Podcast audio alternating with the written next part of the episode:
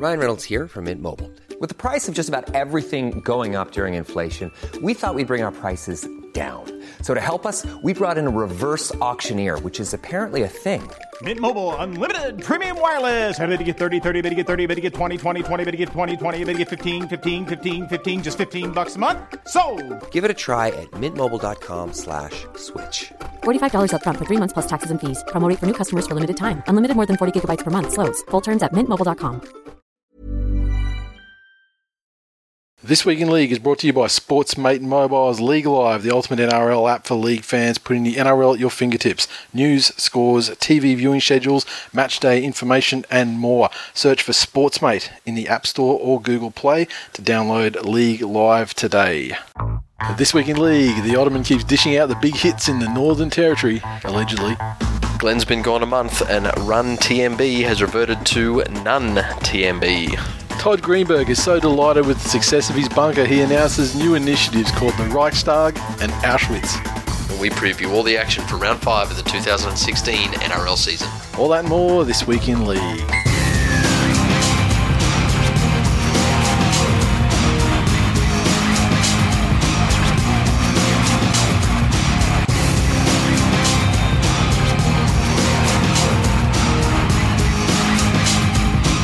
Welcome to episode 215 of This Week in League. I'm Nate. And I'm Jay. Welcome to all our new listeners. As always, this year has been kind of crazy. I mean, given the, the tumultuous start to the season, um, with the, the statistically for this show, like the it's not a hockey stick, but it's like since episode one to episode four, I think it's like our day one. Like day one's always our biggest spike. Like we we've got like day one, and then you know the next four days are like the four big days, and then it just bubbles away for the rest, and then it goes bam, spikes up again. Our day one is like gone up to like fifty percent, like like it's significantly larger. Um, over the just it keeps going step up, step up, step up. So, um, I can only say it's, it's a Jared effect, frankly. So congratulations. Look, it, it could your own audience? It could also be that I've created a a Twitter account where I'm promising free reach arounds to anyone that downloads the podcast for the first time. I can't believe that hasn't been retweeted. so I, li- I like reach arounds. No, it's it's it's a new new trend. It's called uh, DMs on the DL. DMs. I thought so. You got, yeah, Matty Bowen would be a fucking uh, Sliding in. So. yeah, Matty Bowen would be a he's a key Yes. investor and uh, the number one advisor on that one, no doubt. But uh, Um, no, I, I guarantee that it is due to listeners out there sharing, telling their friends, putting it on Facebook, sharing it on Twitter. So Glenn is dead, and you can come back now. In any case, it's fucking it's fantastic though. Um, being that we're recording on Wednesday for a, you know very early hours of uh, Thursday release, and Thursday night football still exists in uh, at this stage of the season, uh, we'll, we'll try and punch through things a bit quicker, just so everyone's got time to listen to it. Um, although we had you know people loving the three-hour episode, can assure you that won't happen again if we can possibly help it. Um, mailbag uh, Mario Siegs. Can I register my vote for Giannis underscore Mateus as Rookie of the Year already? Yes, you can, sir. Registered, noted, and uh, if he continues his fine form, then um, yeah, he'll be on the he'll be on the ballot at the end of the season. He's doing a fine job though. Uh, DMC Briz. The UK report is worth it just to get a hit of the Sex Pistols each week. Also, love the fact they claim to speak English. he does know there's this thing called iTunes. Where, where he can probably get the Sex Pistols on demand anytime he wants. Spotify and like Yeah. yeah, go to YouTube, probably watch a video, you know. Okay. but you know, Hey, keep listening. hey, this show is educational and entertaining. Lovely. It's Mutzi or it's Mutzi. I like to say it's Mutzi. no, uh, he said, uh, uh, uh, where is he? Oh, I've missed his tweet. Yeah, sorry. Thanks for the welcome on the show last week. Um, I only found the podcast in the week leading up to last year's grand final. So, uh, welcome, a very, a very new listener there. And uh, yeah, it's great to have you on board, Mutzi. And um, hopefully that's, you know, is, is you know, Mutzel, Mutzelberg or Mutzelberg. Mutzelberg. Sounds like an sounds- interesting place to visit. it does. It does. A lot of cunts. Um, M51 Avoider, who I'd like to give a shout out. It was indeed his uh, his birthday. I was correct. I mentioned that last time, and uh, also shout out to him as being the first person that I can recall who uh, who dropped the Nun TMB call. It was an excellent call, sir. It's fantastic. And uh, he's he said, uh, "Did anyone mention the stifled yawn from Jay?" No, no one did, which is funny because if Glenn ever dared to do it, we'd get fucking twenty tweets about it. They're like, "Oh, he's fucking sniffing, sniffing." Yes, no, I was, I was a little bit tired last week I after thought- the yeah, uh, I was too though. two hours forty minute marathon that we. Yep, yep, that's right. It was definitely a test. I mean, you know, you're not, you haven't got your fitness up yet. Oh, You know, it was, it was too much too soon. Short turnaround. Yeah, all you know. that's it. But um, you know, you did a wonderful job, and you, you weren't sniffing though, which is the thing. but it'll come. We're into, into the winter months where usually one or both of us will be struck down by a fucking cold that won't leave.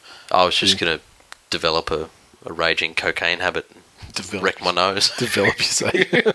develop. Continue, expand. the more, more appropriate. Uh, at Nathan L. Webb 1980.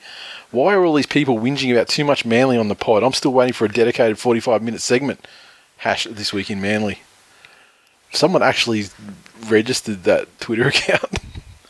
Wow, that's I- dedication. yeah, I know this because I sort of just I did a tweet. I did a tweet. I did a search on Twitter once and just like you know to just to see what was out there, what was you know what was gone, what was available, and there that was that was gone pretty quickly. And uh, I promised it wasn't me. Uh, Hoop Dog eighty seven, and uh, he is uh, a very good friend of the show as of this week. But he said, I've thoroughly enjoyed the dead air the last few weeks on This Week in League. Brilliant radio, easily the world's premier rugby league podcast. And so I said, I hope you meant like the deliberate, like the deliberate dead air for effect.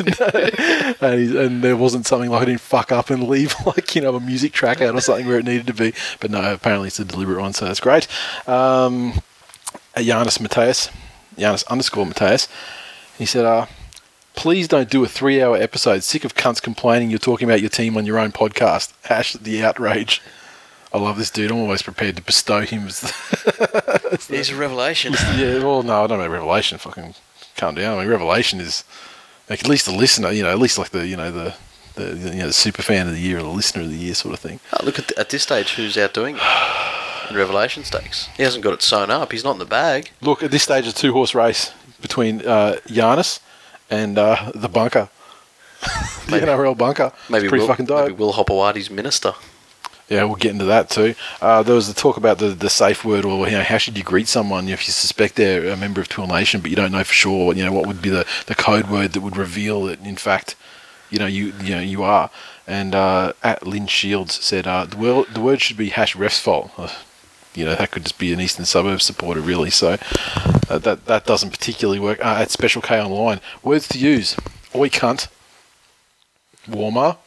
Get in there uh, at DeLorean Gray. Uh, read the secret signal when you recognise one of Tool Nation.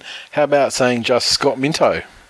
You know what? No, that too too many people would just say yes. It'd be too confusing. Yeah, yes, yes. Why? Why are you bringing up the tenth immortal rugby league immortal Yeah. again? Scott Minto. Yes, I have a tattoo of him. Yeah, I remember. I remember the time he saved Egypt. Did you ever read all that Wikipedia stuff? Someone, someone did this massive Scott Minto Wikipedia edit a couple of years ago. It was fucking hilarious. And there was like one category that was like Scott in Egypt, and it was talking about like saving the pyramids and shit. And it was like, oh, just tremendous. If you go to Wikipedia, search for Scott Minto, and what you'll see, what you'll be confronted with, is an incredibly bland um, and and quite frankly, you know, unfactual account of Scott Minto's career and life. Go into the revision history though, And see what take was. it and take it back in time. You probably you might have to go back about a decade, but take it back and you look at the reasons for the um for the deletions or the reversal of the edits, and look for the ones that are like vandalism and stuff, and then you might find that that one with Scott Minto in Egypt is fucking is one of my favourite things ever on Wikipedia. It's tremendous. Um, this week in Luke Dawn, there's no sh- no uh, segment this week as the schedule over there. Um, you know they have the the Easter stuff where you know teams are playing on like you know the Friday and the Monday and things. So the, their recording for their episode doesn't line up with us this week. Um, so the boys will be back soon. It might be next week, maybe the week after. I think they may be having two weeks off though. Um, Facebook had a message uh, from. Uh, I don't know if I, I, I don't know if I'll give out his name, but uh, hey mate, my my team is leading the Twill group for Supercoach, ramming Robbo. Been on board since the early teens, just not on Twitter. A heap of us from my mind site listen religiously and always have a laugh. When you go through and mention my team, can you say it's named after Robbo? I'll, I'll, I'll just, I'm going to paraphrase what he says here. It's named after Robbo the cunt, who wants the entire crew to run a train on him. He thrives on it and it would probably pull the pit up for 10 minutes while we regain our composure. No drums if you know to do, all good. so, yeah, shout, shout out to Robbo and um, choo choo, mate. Now, and I'm just going to show, show Jay, show Jay what actually good the part, on you. the part that I didn't say, You know but yeah, good, good, good on, good on you, Robbo. And I mean, morale's important over in those fly in, fly out situations where people are away from their families. And that. Yes. So, so you, um, you know, The- you, helping need, out the boys. you need to keep a stiff upper lip, Yep. and if not that, keep something stiff on your upper lip. exactly. Spot on. And uh, you're, do, you're doing a tremendous job, and uh, you know it's uh, great to have all you guys listening. And um, and Robbo, yeah, chin up, knees down. Email. Got an email from a long time listener and uh, a dual El Loco um, attendee, at Tall Hayden. So, and he's talking about the Hopoate situation, and this is his two cents. And we're going to get into it in the news section. We're going to talk about the Hopoate thing as well. Um, but here's his take, just uh, for out of interest for you guys. So I've heard a lot of backlash and really negative comments regarding Will Hopoate's decision not to play Sundays. Here's my two cents on the matter. From reports, I've heard Hopper Jr. is extremely nice young man, and let's be real, his father and some of his siblings definitely are not. It would have been easy for Hopper Jr. to turn into a violent, disrespectful thug, bashing people in the street and performing unsolicited, unsolicited prostate checks, but he didn't. And he attributes his faith for moulding him into the man he is today. Football is undoubtedly important to him. People who state he doesn't care are wrong. However, at the end of the day, while football is a passion, it's a sport and it's just his job. He's come out and said there's something that's more important to him than the sport he plays and his job. I'll never begrudge someone for making the decision there's something more important to them than their job, be it family or faith. Hopper Jr. has never made a secret of the fact his faith is more important to him than rugby league. He even left the game for two whole years, for fuck's sake. He wouldn't have even signed with Para, he wouldn't have even signed with Para and then the Dogs if he didn't have a break, which was due to his commitment to his faith. We can't now act surprised. Yes, he's extremely fortunate to play NRL and has played extremely well to do so. However, uh, Hopper Jr. apparently made it clear during contract negotiations and signings that he would put his faith first and did not wish to play on Sundays. If I went for a job interview and they said weekend work is a standard requirement, but they then agreed that due to my other obligations I would not work on particular days, and the employer agrees, well then I'm not the wrong one in the wrong when it comes time to put those other obligations in front of my job. People question his commitment, and yes, the yet the NRL is full of professional athletes who are out during the week till 4 a.m. getting totally shit faced during the season. Yet their commitment's not questioned. Half of his team have been massively overweight for years, but again, their commitment doesn't get questioned. NRL careers are very short. I could not support forcing someone to put aside their values and belief for a, for a sport.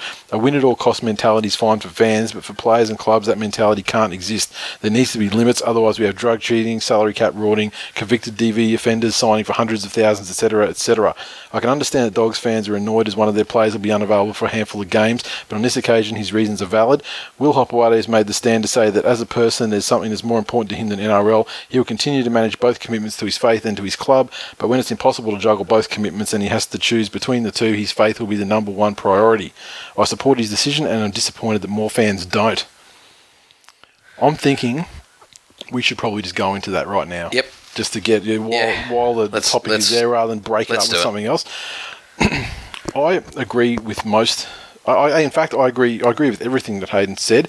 The only thing that, um, the, uh, the only other point I would make is it's something that he hasn't hasn't mentioned, and I would agree. There are a lot of people going, you know, fuck him for you know for doing that, and Parramatta, you know, refused to do that. So you know, obviously he ran into problems with Parramatta, and you know, signed for the Dogs, who did agree. So the first point is that, that his club agreed. So it's not a it's not a problem for him. He's not Yeah, doing anything. He- he's not cunning them. They, they knew this going in with their eyes open, and they they you know uh, compensated him for his services appropriately, all the while knowing that you know whichever games turned up on Sundays, they wouldn't be getting you know his his services for. Yeah. So they, they knew. So I mean, it's not like he's, he's not fucking the club over. They knew. I mean, maybe the, it's only just come out to the fans, so I can understand them being a bit like you know, oh, you know, like reactive.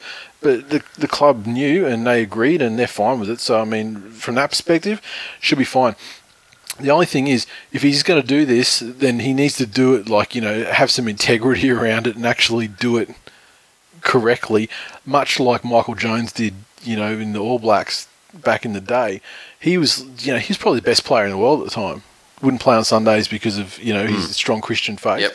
And um, and while I don't, you know, whatever you think about, you know, religion and everything aside, I mean, he's fucking stuck to it to massive financial and and glory detriment to the point where Yeah. there was a World Cup Yeah. he wasn't selected for because the schedule had them playing semi-final and quarter-finals on Sunday. Yep. So they just didn't they didn't select him because they knew he wouldn't be able to play.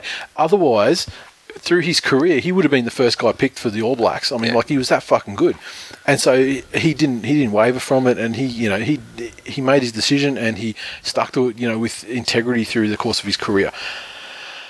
The talk that you know Hopper Junior will he or won't he or he'll assess at the time you know whether he plays a grand final on a Sunday. He needs to come out and just imme- he needs to and just rule out and say no because you know like haven't you fucking heard? Faith is too important to me. Um, it precludes me from playing on Sunday, so I'm not. Period. See, and, and if he's and if that's and if he says that, then or not, he doesn't have to fucking say it. He just has to do it. And and and then I have zero problem. I'm not even sure. I'm not even sure that I agree with that. That's a lot of what the problem is with religion anyway, that people expect people to call something out at one point and then stick to it forever. I'd actually be perfectly happy if Hopper said that, look, my faith's important to me, so I'm not going to play on the Sundays. Yeah. Kudos for the dogs for not going to the NRL and trying to say to them, look, we can't have any Sunday games because our fullback or winger or centre, Yeah. wherever he's playing, can't play Sundays. Even if it was Jonathan Thurston, I don't think a club would go to the NRL trying to pull that. Oh, if Greenberg was still in charge of the dogs, that would have been the Well, first thing he did. That would have been Well- the first thing he Well, did. he, he would have just done it, But, he wouldn't have. uh, he wouldn't have gone yeah, to the so- NRL. he just was at him. However, show. you know, I, I don't know much about the Mormon religion except it doesn't make any sense. It probably makes even less sense or as much sense as Scientology, just from what I've seen. And It's a new. It's it's yeah. It's funny. It is new. It's it's not as new as Scientology, so it's not as maligned as Scientology. It's got a little. It's got a couple. It's got some more decades in it. So therefore, yeah, it, you know, it has it has fairly wealthy American backers. Where, Yeah, whereas, um, But it's it's very new as well. It's it's it's it's not Scientology new, but it's it's also new. it's also not as confrontational as Scientology because they still have a Jesus. Yeah. Anything that comes along and goes, look, we've still got a Jesus. And there's no records of It's- Joseph of Joseph Smith having bets with you know to see who can create a religion. with like Isaac Asimov or whoever fucking Hubbard had Can a we, bet with. can we please start a religion? Oh, we we have. It's called Tool Nation. I want everyone to go out and get a white tracksuit and a pair of black Nikes. Tool Nation. Every you know, you guys, you know, um, you know, we like to. You know, rather than reinvent the wheel, with with the religion, we could just basically, you know, cherry pick the best parts. Yeah. So, for example, Tax exemption. tax exemption. Um, Not having guys, to work Sundays. You don't have to, you don't have to pay tax anymore. You don't have to work Sunday. Well, no, because this is Tool Nation's our religion. I appreciate the Sunday thing. Yep. I really do. But m- motherfucker, Friday night football, Saturday. You don't have to work Friday, Saturday, Sunday, Monday. Let's face it, End no one, story. no one in Twill Nations, you know. Working. but, So, um, so and and and you know, while we're you know, on the topic at hand, you know, we're talking about the Mormons and everything. So, like, you know, shout out to JoJo Smith. We'll uh, have as many wives as you want. Yeah, or husbands if that, if you're that way inclined. exactly. We're, we're not we're not bigoted at Because all. unlike Joseph Smith, Yeah. we yeah, you fucking you, you can fuck whoever you please in in in in whatever quantities get you there quicker. Do you know what I found out the other day? What? Just just to digress again. There's two times in the Bible that Yeah. God mentions that he dislikes homosexuals. Yeah. Okay. He mentions eight times, eight times that you'll burn for eternity if you eat prawns. Oh fuck. You imagine that? You get to the pearly gates, you go, but I've, I've, I've never sucked a dick. I seen you with that tartar sauce, motherfucker.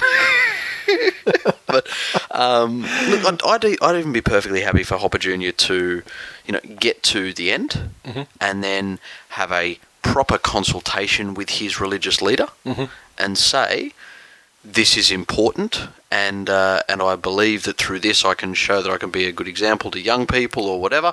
Yeah, And- that's a loophole, and we, that's definitely that's the and, way that you and if do he it. Yeah. and his religious leader can come to some sort of agreement where they're both okay with it and it works in the framework of what they believe in, fucking go for it. I, Yeah, I don't even think it needs a consult with the religious leader because it's not being imposed by the religious leader. If it was, Israel Folau. Like there's a bunch of Oh no, bunch of not, not motherfuckers that it would there. be imposed, Ben Hannant. But I'm I'm just saying that because of his obvious commitment to the Yeah, yeah. religion, he would seek advice from somebody he trusts. Yeah. Um, nanu nanu, you know. Yeah. have you got a fax number for God? Let me let me this, but um, I've got some some personal experience with Scientologists. Oh, please So- divulge. Scientology is it's it's like a, it's a hobby of mine. I won't. Research about Scientology. I won't. But if there's any Scientologists down in Canberra, you no, we'll, we'll leave it. We'll leave it at that. I'll no, I'll, no, fuck! You got to say No. something. No, you can't. You, no, no. I'll let I'll let it out at El Loco when I'm off my face. All right, deal. So if, if there's any reason that uh, you um, Turn up you to know, El Loco and I'll tell you a if, tale. if you were on the fence, if you were on the fence about El Loco, I mean, now you can actually get you know fantastic stories about clams and Xenu. So, so look, I think I think every, I think reasonable people can, you know, they have the ability to to go look. It's obviously you know, it's, it's important. I mean, if it's a decision he's made, and it's not like he's trying to break his contract with his club or something like that, that, that, and he and he has and he hasn't sung it on them now, and and they're like, oh fuck, what are we gonna do? Crisis. They knew when they signed him. They agreed. Um, who cares what he's being paid? That's up. That's between them, and they came to a figure that obviously took into account that he wouldn't be playing for several weeks of the year. Um, they're happy. He's happy. And you know what? They probably didn't take into account that Morris would have a broken leg for half the year. Mm-hmm. And again, kudos to the dogs. Without Greenberg, look what you can achieve as, you know, actual members of society. But for not pressuring him to go, look, no, you know, we agreed to that and we, we didn't have fullback issues. They get someone on the fucking. They get, So- they get someone on the book, just going like, just going through, going, going, fucking, got to find a loophole. you got, you got to find something that Joseph Smith said to make this motherfucker play on Sundays. but um, no, look, what, one thing that, that I believe fairly firmly in, and, and I think doesn't come up as much in this country as it should, is that you can you don't have to agree with what people say or believe, yeah, but you have to agree with their right to say or Yeah. believe it. yeah, You know, if if they're saying something cuntish or bigoted, Mm-hmm. you also then have the right to debate them. Yep. If you feel like arguing with idiots. Yep. Um, but in terms of his belief, who has the time? But yeah, um, in terms of his belief, he's free to believe what he wants. He's not hurting anybody. yep, Um, there, there are much there are much worse things out there to worry about in rugby league players than a guy having a bit of faith. I'd much rather a guy not playing on Sundays than a guy fucking blowing blowing point point you know one three One- after yeah. after doing double the speed limit and then spraying some fucking Mortein down his So, throat. let- Um, let's have a reality check here. Yeah, and I'll just the final the final point I'd like to make um, to close the whole little segment of uh, the Hopper Junior thing off is that um, there's a there's a there's a concept in this world that we know as a moot point, and that is fucking like the dogs are going to make the grand final anyway. Why are we even having this discussion? yeah, some general stuff. Um, memberships. Basically, uh, at this stage, just getting some designs together for the uh, the snapback and the shirt. Uh, those will be presented, and um, basically at the time when um, you know you can you can buy your membership for the year. So we'll have it up there. You'll be able to make your choice what you want to get, and, and so on, and we'll go from there. So they shouldn't be too far away, and uh, you know from that it'll be a pretty quick turnaround. The suppliers are on board, and uh, ready to go pretty much. Just got to finalize finalize the designs.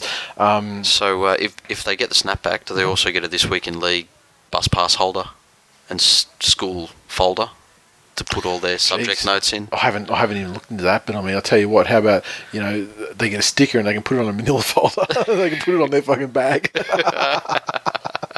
um, the good thing about snapbacks is that you're not investing too heavily in a in a size of a fitted hat. You know what I mean? Like Man, you, you do you. You don't need to justify your choice of hats to me. no, because this is something as a new arrival to the show. You wouldn't understand. You, wouldn't understand the problems that introducing items with sizes attached to them can cause for people when when people can't read size charts and things like that. It's it's Done. Look, I it's a you. fucking nightmare. I hear But um, yeah, anything that's you know self-sizing is tremendous. And you know, if you know you you know you develop like an ice habit or something, and you know your head gets smaller, to shrink your skull. I don't know. Bit of shave for the You lice. You're covered. yeah, you know, you got a, a you know a beautiful head of hair, and then you know your hair falls out. You know that's going to take it's going to take an inch off the circumference of your head. You know, so you can go put it in a notch. Too easy. um, the hoodies, the hoodies are, are going to be coming after the memberships. I just wanted to do a. I'm not going to mention anyone by name, but the person who recommended the supplier for the hoodies um, and the basketball jerseys. I know you listen to the show. Um, I know you're back in civilization and we'll hear this.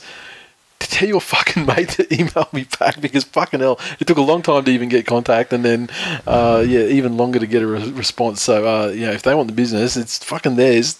You know, help a brother out. And if anyone else is, uh, you know, in the in the quality quality zip up hoodie making market, fucking hit me up because, uh, yeah, you got some your business coming your way if you if you the goods. Uh, the ladder tipping comp, that was dead and buried. Fucking, you dead as as dead could be. Um, however, went through the email archives and found uh, an initial Excel file that was used for the calculations. Um, it was it wasn't the pretty final version, but it was a working example.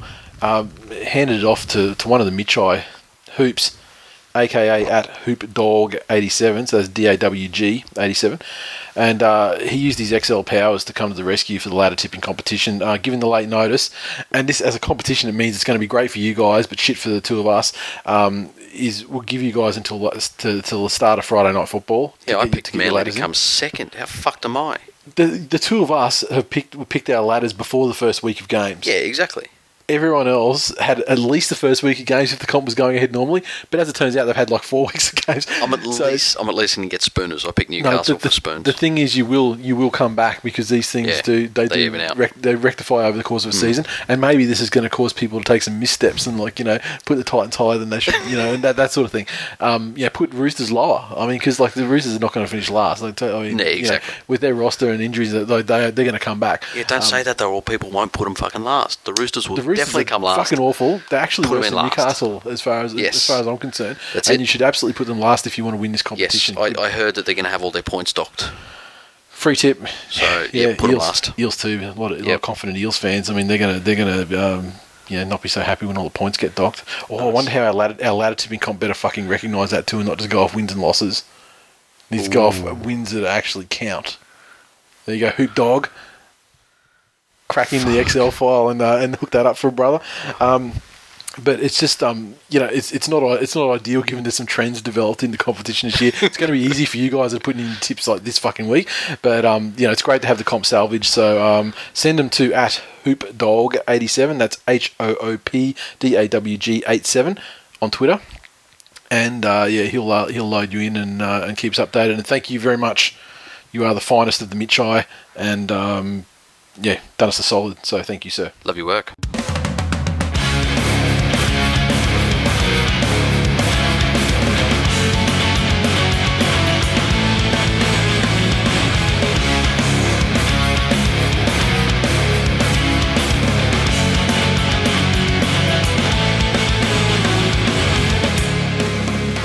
Okay, so we've done the Hopper story already, so let's go straight to the next story. And we just want to talk about Manly's schedule, and um, really for you know a little more than trolling purposes. But um, according to Fox Sports, uh, the three games in 11 days that they're doing is equal with the roughest scheduling since the NRL came into existence in 1998.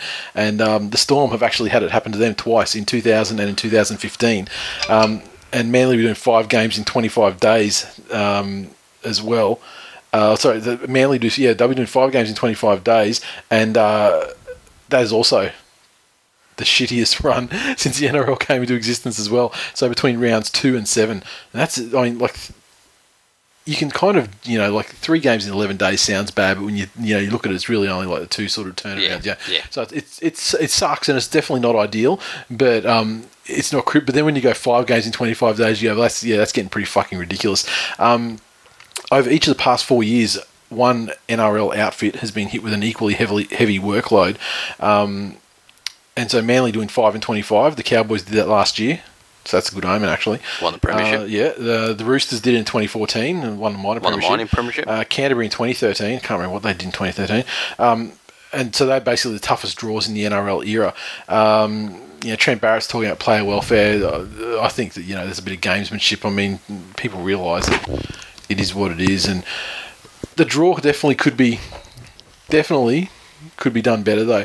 I would think like this is this is like a DJ explained you know situation. I'm not like a massive statistician or mm. anything like that, but you would think, and I know putting it together a draw is is really fucking hard. Mm, yep. But you would think that if you schedule a Monday night game and you go, okay, I'm going to do the next week, first thing I'm going to do, those Monday teams, Aren't playing. put them on Sunday. Yeah. They're on. They're on the following Sunday. They're, they're going to have if there's two games on Sunday, or if there's three because there's a New Zealand game or something. Yeah. Well, two of those games are going to feature one of each of those sides. Then, that's two sides out of out of sixteen Yep. sorted. Broncos on Friday night. Now you've got thirteen teams to sort out. Yeah. So It- surely it would work easily to do that as a concept for reducing short turnarounds because then you're actually then you're taking away the I mean it, it does complicate things more because you've got Thursday as well now so you go what do you have to do the you know what Sunday to Thursday that's five days so the Sunday teams they got to play on they got to Yeah. play on Friday at the minimum or you know the, the, the biggest issue here, and the only reason this is an issue at all, is because the NRL doesn't value its own product highly enough, and they have sucking the corporate over. dick of networks Yeah, they've, they've bent over and provided the Vaseline for the TV networks. with which to fuck the game What should have happened is that uh, the NRL get out there and they guarantee minimum six day turnaround. yep And yes, it's player welfare. Yes, it's in the you know the spirit of equality, but it's also in them saying, "Well, hey, Channel Nine, I know you want to show the Broncos every Friday night, but there are going to be some weeks where you can't, and I know you don't want to show Raiders games, mm-hmm. but there's going to be some weeks where you must." Well, but to, you know, to serve It's- one of our member clubs, they require you know they require revenue Mm-hmm. through exposure for their sponsors. So unfortunately, they get a fucking turn. That's it. So if you want to have the rights to the NRL, this is what we will give to you, and then you need to go and negotiate with your advertisers certain rates Yep. for this. So go and do your job and sell advertising, but this is the proviso This that the, you work on. this is the product. if you have the NRL. Yeah. Yeah. Um, it, it, look, it, I don't think it's it's won Brisbane any any premierships, but they've had a recovery advantage Yeah. almost every week of the premiership because they are a one team town. And it's like fun, and it's and you know it's fun to troll and everything. But I mean, yeah, it's it, they. I mean, it actually it's not optimal for the fans because I know that if I was a Broncos fan, you know, Xenu forbid, if I was a Broncos fan, I could very rarely, if ever, take take my kid to a game because with kickoff at like eight night. o'clock or Yeah, something, exactly. the game's finished. You know, sort of, you know, coming we're coming up on ten o'clock, and by the time you get a bus or a train or something out of the clusterfuck that is the Milton area after Yeah. the game, you know, Exactly. where I live is you know pretty far away. So I mean, you know, you're you're not getting home until like eleven o'clock, and I just don't want to deal with the aggravation the next day of a kid that's just absolutely fucking Yeah. blasted. Exactly. So, um, if you look at it over a 26 round season, Yep. the Broncos on seven day turnarounds for the majority of the year Yeah. actually have almost a month's additional recovery time Yep. than the other teams. And when it's such a scientific, you know, when recovery and everything's such a scientific thing now, I Exactly. mean, that's like valuable gold. That's like amazing. Yeah. Yeah. So And, I- Um, and I see I see a lot of shit like, oh, Manly are complaining this. Just don't get it twisted. The players are like, fucking, it is what it is. Let's just fucking get on Yeah. with it. The club is like, it is what it is. Let's just get on with it. It sucks. You know, we should probably change it. And you got fucking Zorba the Hut. Is the only person That's- coming out on his radio show and things like that, going, "Oh, we need to have unlimited interchanges for teams." Don't listen to that fucking No, guy. you Listen-. If you if you don't listen to, it's like fucking Beetlejuice. Just stop fucking saying his name, and he'll just disappear. yeah. Like just it, it's like you said. Every single year, there's been a team that's copped it. Yep. This year, it happens to be Manly. Yep. Um, it's again, you were talking about a moot point before. They're not going to make the finals anyway. So, Well, I was going to say conversely, it I- makes it, it makes for a much more glorious story when oh, you Oh, go when you go. Despite the bullshit draw, the NRL trying to keep the brother down, which is what they still did. overcame. Which is what they did for the Cowboys, it worked for the Cowboys. who are genuine tinfoil hat motherfuckers. Oh, they the conspiracies. So The conspiracies that the NRL enforced on the Cowboys, and they still overcame.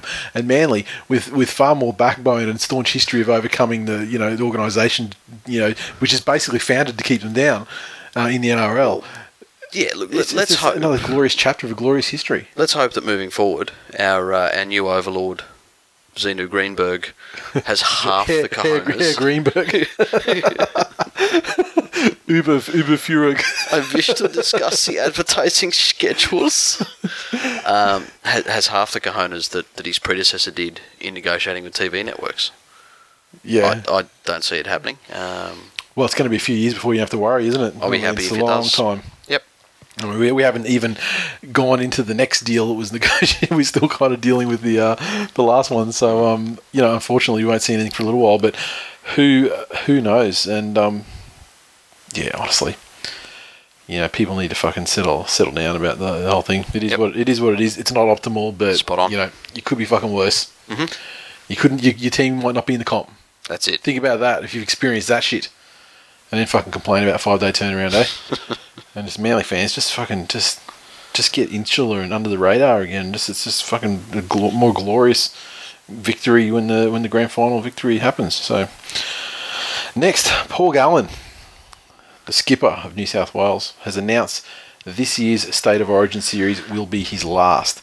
21 games in the sky blue. He's decided to call time on his decorated career, and uh, this will be his swan song. He said, This will be my last Origin series. There's no doubt about that. I haven't said that before. It's my last year on contract and haven't decided if I'm going to play again next year or not. I think I'm getting on a bit. I have to understand that. I still feel as long as I'm playing good enough, I'm the best person for the position to play in the side. Um, but yeah, I think, yeah. Okay. Couple of points. No, he's not. Um, second point 21 games Yeah. is also 80% of his total career Yeah, yeah. because that's all he seems to be fit for. Not to mention, it's probably for about 16 losses. Paul, Paul Gallen should never have been our captain. He, he was, you know, fair enough, a spiritual leader, and he, he could have been out there as a motivator. He he's a he's never a, have been our captain. He's an air quotes like he's like a origin kind of player. He's like that tough kind of fucking guy that you definitely want to have in an origin side Now, somewhere. See, I put to you, sir, Yes, that Paul Gallen was a grub, yes. cleaned himself up a little bit. I think he cleaned himself up. I mean, to be fair, he was one of the fucking like the, some of the things he did, Oh, him and him and Greg Bird. like pull and stitch. Like Yeah, he doesn't fucking. But he hasn't done anything like that for like it's been a fair while. In fact, now he performs community services like knocking Nate by Myles the punching Nate Myles in the face, yeah. But- and I'm and like and you know it may surprise people to, to, to hear that I'm still fully behind that kind of behaviour. Yes, I wish you'd do it. definitely. I wish you'd do it today, tomorrow. And I'm not saying punching in general. I'm just saying specifically punching Nate Punching Myles. Nate Myles, yeah, exactly. Um, Until he proves himself unworthy of being punched in the face, as far as I'm concerned, I mean, Gallen can fucking wait outside while he goes to pick up his paper in the morning. But, It's fucking bam. but here's the thing. Paul Gallen built this new reputation of being this unbelievable 80 minute playing Workhorse, fucking. And Yep. it was, uh, from memory, it was about three years ago that that reputation and that mythos really started to come up. Yep. That as long as he was on the field, he played 80 minutes every week at club.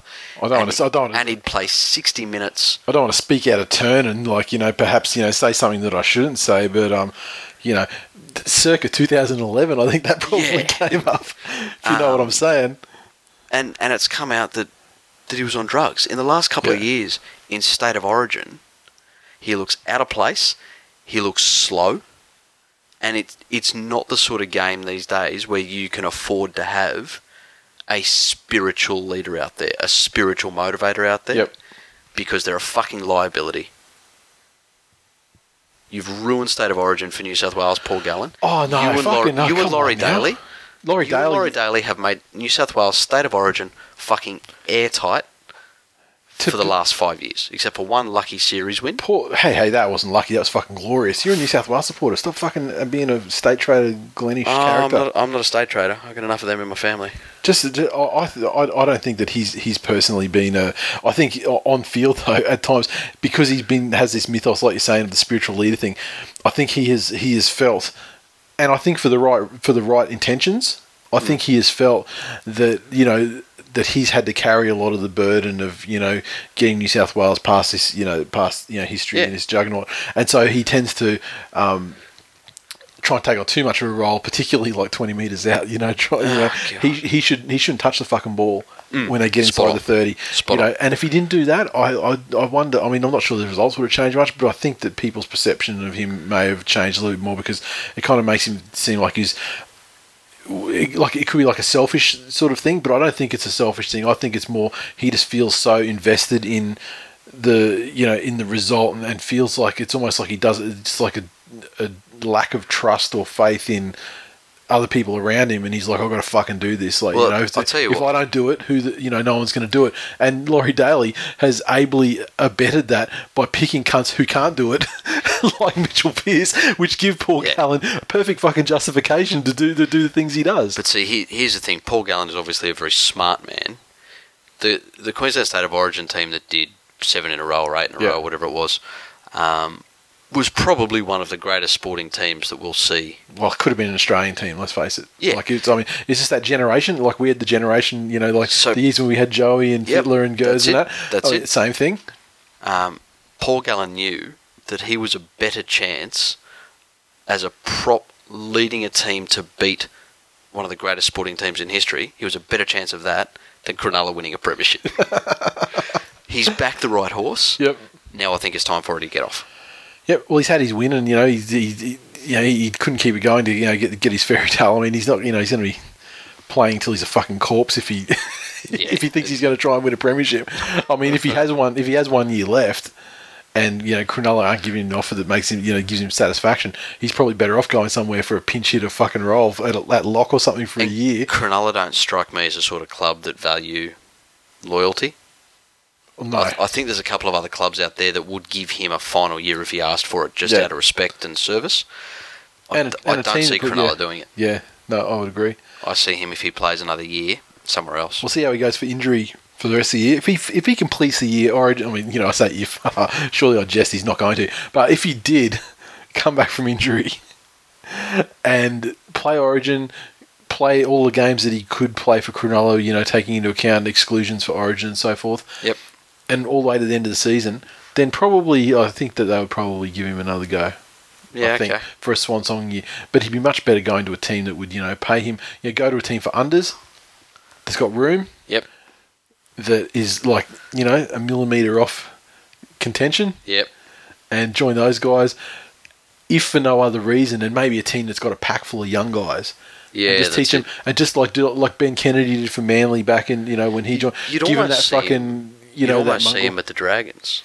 Well, because they're like soft as baby shit. I mean, Yeah. like they could use something. But the thing is, that, Hold the cunts down and shave their heads first of all. But well, no, just do the do the fucking the stitches thing. Just literally just rip the handfuls of their hair. out. Why should- why use technology? I mean, he's Paul Gallen, just caveman that shit out. Fucking.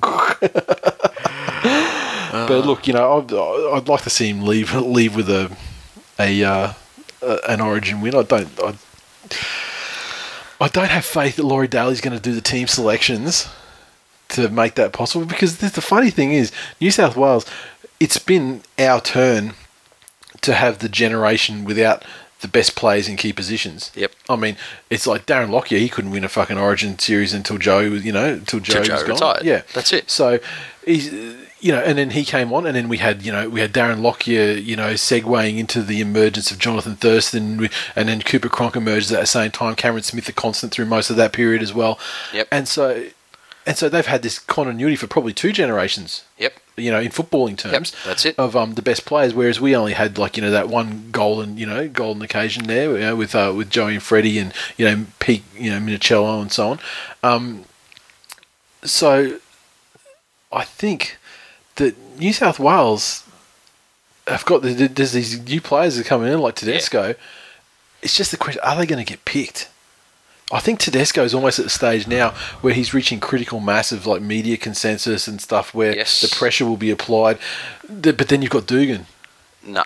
Dude, And, and you know the experiment of him in centres is that that's over. So you know, he's going to be fullback for the Dragons. So I mean, are they going to push? Because what are you going to do? You're going to you're going to Jarryd Hayne Tedesco and put him on the wing or something? yeah, no. You, Fuck out of here with that. It, it's again the, the ridiculous thing about picking players out of position. Just to fit them because they're good enough to be in a in a side. Yeah. Because they- yeah, uh, In in getting in, it, it'd be like. Can you imagine in a cricket team yeah, selecting selecting Shane Warne at number three because he's a fantastic spin bowler? yeah. you know, it would, if somebody said that in a selection, they'd get laughed at. Well, Yeah. hang on, no, he's a spin bowler, Yeah, so he bats here, and he's selected here. Picking three wicket keepers because they can go the tonk, but like, Yeah, it's absolutely fucking ridiculous. So, yeah, um, look, I'm not fussed about Paul Gallen. You, you, you got to respect his passion for New South Wales. Yep. Uh, but I, I think if he or anybody else thinks it's for for any other reason than uh, you know medical enhancements, And if he, I mean, you know, and if this last this last thing, if it, if it gives him like that extra boost that, you, you know almost peptide esque boost that you know makes him just fucking leave it all on the field in a superhuman effort Yeah, that, that you it. know that, that raises the trophy, you know, in the, the you know dream swan song sort of thing. that'd be the ultimate great. origin story. If at 80 minutes in game three he dies, his heart stops and he just dies Yeah, on but the it's, but it's after scoring a try. Yeah. it's like it's like a Steve Jackson sort of thing. Game three, and and he does his hit up from twenty meters out, but he's Steve Jackson's it and carries them all over and fucking plants the ball down right under the black dot, under the sticks, boom, and then there's like you know the celebration scenes. They're you know they're doing that thing where they grab the back of the jersey to pull the player up to celebrate, and he's just like it's just not coming though. He's just like it's just gone. and then, then they go to the bunker, and the bunker says that his death spasm was a double movement. Yeah, no try. No, no, no. That's not. That's not the fair. It has to be. It has to be glorious. Like it has to be fingertips, fingertip control, and he reaches out to the point where he actually dislocates his shoulder to then- reach the touch the chalk. And then Billy Slater comes through with the legs, misses the ball, That's how it happens. and kicks Cameron Smith in the mouth, and his boot goes down his throat. Although maybe Billy Slater sliding through, it comes through. He, he comes through and breaks his neck, and then that's how he dies. I'm not saying I want to see Paul Gallen dead though. I mean, I'm just, No, I'm, just. I'm just adding some colour to your scenario. Just Good. you know, try and think how it could happen. I wish I could animate. That'd be a fantastic short film. washed out, slow motion, the slow motion boot coming through, panning around, get Zack Snyder to direct it. and then, you know, you, you get like Mark O'Meley to play Cameron Smith or something really out of place. yeah, just do something just very Snyderish. Be, do you remember that Dick Tracy movie yeah, where, Al, where Al Pacino had the giant dick yeah, nose? yeah. It'd, Be, oh, fuck, it'd, I be, only forget that fucking movie. it'd be someone with a, a giant prosthetic bum chin playing Cameron Smith. Sitting eating wings. uh, maybe like get Rhys Wesser to play fucking Cameron Smith. That'd be like, that'd be Zack Snyder. Um, there's obviously no context to that. We had a very long discussion about Batman vs Superman before recording tonight. Um, finally, this happened probably the day after the last episode came out, and it's, it's sad, sad news for the show. A, f- a former Northern Territory NRL player has been charged following a police bust of an alleged ice dealing syndicate in Darwin. Joel Romelo, 26, aka the Ottoman. I don't know if it, though if he won a won a Revelation Award for us, but he was like the mascot of the year, and you know he was he was a he was quite the big deal around the this week in league Tool Nation scenes Yeah. in the first year or two of the show. Um, well, until he stopped playing, you know, in the NRL, really, which was only like what, a season ago, two seasons ago. Um, so he played for Penrith, Canterbury, and Melbourne. Of course, his uh, Canterbury time was his big time, um, you know, in terms of the show, and his Penrith time was obviously he, where he, It was the end of the Penrith time. because he didn't get it was it was he was starting for Canterbury, and there was all this word around who's this guy. He fucking hits like a tank, and he bashed Trent Waterhouse at training. Yeah, That was that was the, the, the thing. And um, and he's this little dude, and he's bashed and he bashed Trent Waterhouse at training. Um, didn't and so therefore he you know Matt Elliott wanted nothing to do with him, and as a result he he. Ended up at the at the doggies, and uh, then following he had like one one cameo swan song year in Melbourne. Um, he was arrested in Darwin uh, last Tuesday, along with four others who were allegedly part of the mid mid range dealer group. Police received a tip off uh, through the Dob in a Dealer campaign and targeted and pulled over Romelo and a woman, 30, in a car in Nightcliff on Tuesday morning, allegedly finding 14 grams of methamphetamine. How many grams of methamphetamine get you there? Like 14 grams isn't a lot of anything. Now I'm everything I know about methamphetamine I know from Breaking Bad. Okay, well, that's me, me too. so we, Um, so, they sell it in points, which is a point point one of a gram. Okay, So if point one of a gram is enough for someone to buy, that's a lot then. yeah, That's a fucking yeah. Okay, so that's like yeah. See, that's like 140 doses or you know increments. Yeah, that's that's a deal. Okay, that's trafficable quantities then. wonder if he's got that Heisenberg shit. Yeah. When they raided the pair's apartment in Cullen Bay, they allegedly found another two grams of methamphetamine and ten grand in cash, and uh, arrested another guy who was at the property. Later, they pulled over another car in a CBD, finding another seven grams of methamphetamine and arresting two other so- associates. Romelo was the second Northern Territory athlete to be charged with drug offences in six months. Also, uh, after former Brisbane AFL player Jason Rowe pleaded guilty in October to buying and selling a commercial quantity of cannabis. The four men appeared in Darwin Magistrates Court court on Wednesday to face charges of possessing and supplying methamphetamine, and um, he was in breach of bail and remanded in custody to appear again on May fourth. The Ottoman What did he fucking do the first time? bail. Yeah, I don't know what he did the first time, Jesus. but um, you know, not not cool. Fucking, you can't, yeah. yeah, you can't, you can't be one of our mascots and then you know, you know, fucking break bad, man. Like that's it. No. So what I see, like, 'cause he's a little, because he's a little dude and he was angry on the field. I see him like you want to make the Breaking Bad comparisons. I see him like as a, like a Tuco kind of character. You, can, you imagine yeah, put a hit on, and go tight, Tate, Tate.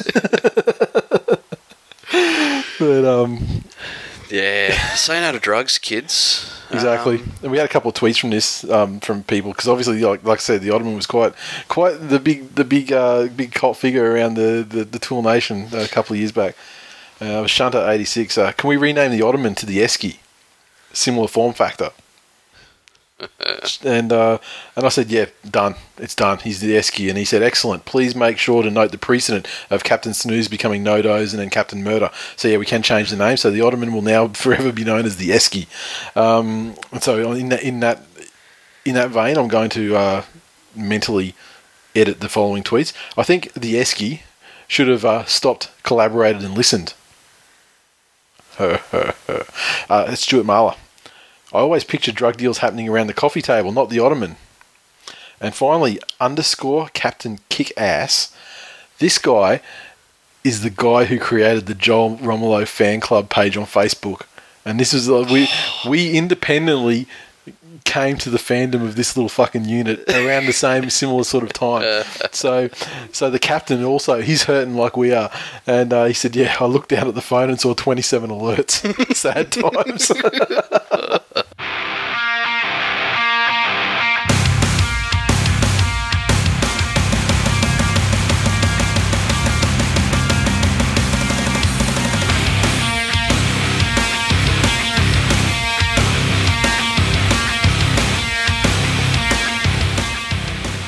This Week in League is brought to you by Sportsmate Mobile's League Live, the ultimate NRL app putting the NRL at your fingertips. News, scores, TV, viewing schedules, match day information, and more. And when I say and more, I noticed on Saturday night that Roosters fans were claiming that uh, I think it was Orbison was onside at a kick and therefore there was a fair try scored and the Roosters beat Manly but I opened up League Live and as it turned out Manly won because it wasn't a try.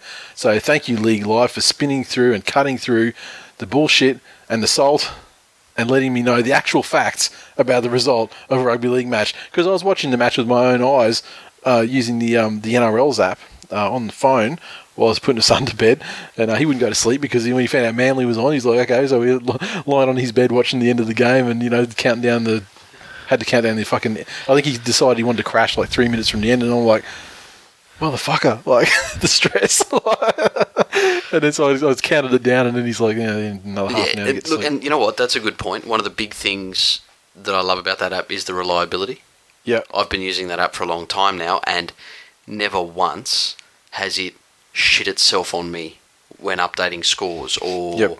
um, bugged out and told me a result at, at 80 minutes, yeah, only to change it later. yeah. yeah. Uh, it's reliable, probably more reliable than the actual NRL app. It's re- more reliable than the NRL website because that, everything Yeah. you just said then that's happened at one stage or another. So, yeah, Um, if you can't get in front of a game live, then get in front of it on your TV. And if you can't do that, pick up the Sportsmate League Live app and follow the game that way. It's the best way to do it. because it does. I mean, it's not just like a score thing. I mean, you know, they actually give you, you know, like the The play-by-play. the, the, the play-by-play sort of thing too. So it's it's better than just uh, going refresh, refresh, refresh. Oh fuck, it's six on the other team. Refresh, refresh. Oh, we're back. It's also You know, a nice actually- way to uh, to find people on Twitter who are tweeting about a game that may not be part of Tool Nation you don't follow, and get on there and give them shit because there's some stupid shit said on Twitter.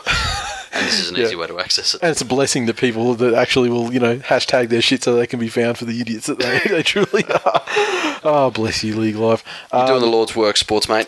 Exactly, and it's been great to see, especially last week. Um, tons of people, you know, tweeting Sportsmate and uh, letting them know how much they enjoy the app. And so, yeah, keep doing that. The more, the merrier, because uh, they're really good on the on social media, getting back to people as Yep. well. And they seem really appreciative of um, all the great feedback they're getting. And uh, yeah, a lot of th- a lot of what I'm seeing now is like people saying, "Look, you know, love that app." Now I'm going to get all these other fucking, you know, because they've Yeah. they cover not not every sport, but man, most most They- sports that you're going to be They even they even cover um, some hobbies such as soccer. Yeah, things that aren't a sport. Yeah, true, So- true. Get on there as well if you uh, if you're a, a soccer hobbyist. So yeah, bust open uh, the App Store on iTunes and uh, or Google Play, the Android Marketplace, uh, and search for Sportsmate, and you'll see you'll get the uh, access to their entire suite of all the various sports app they do. But obviously, you know, it's this week in league, motherfucker. Download League Live.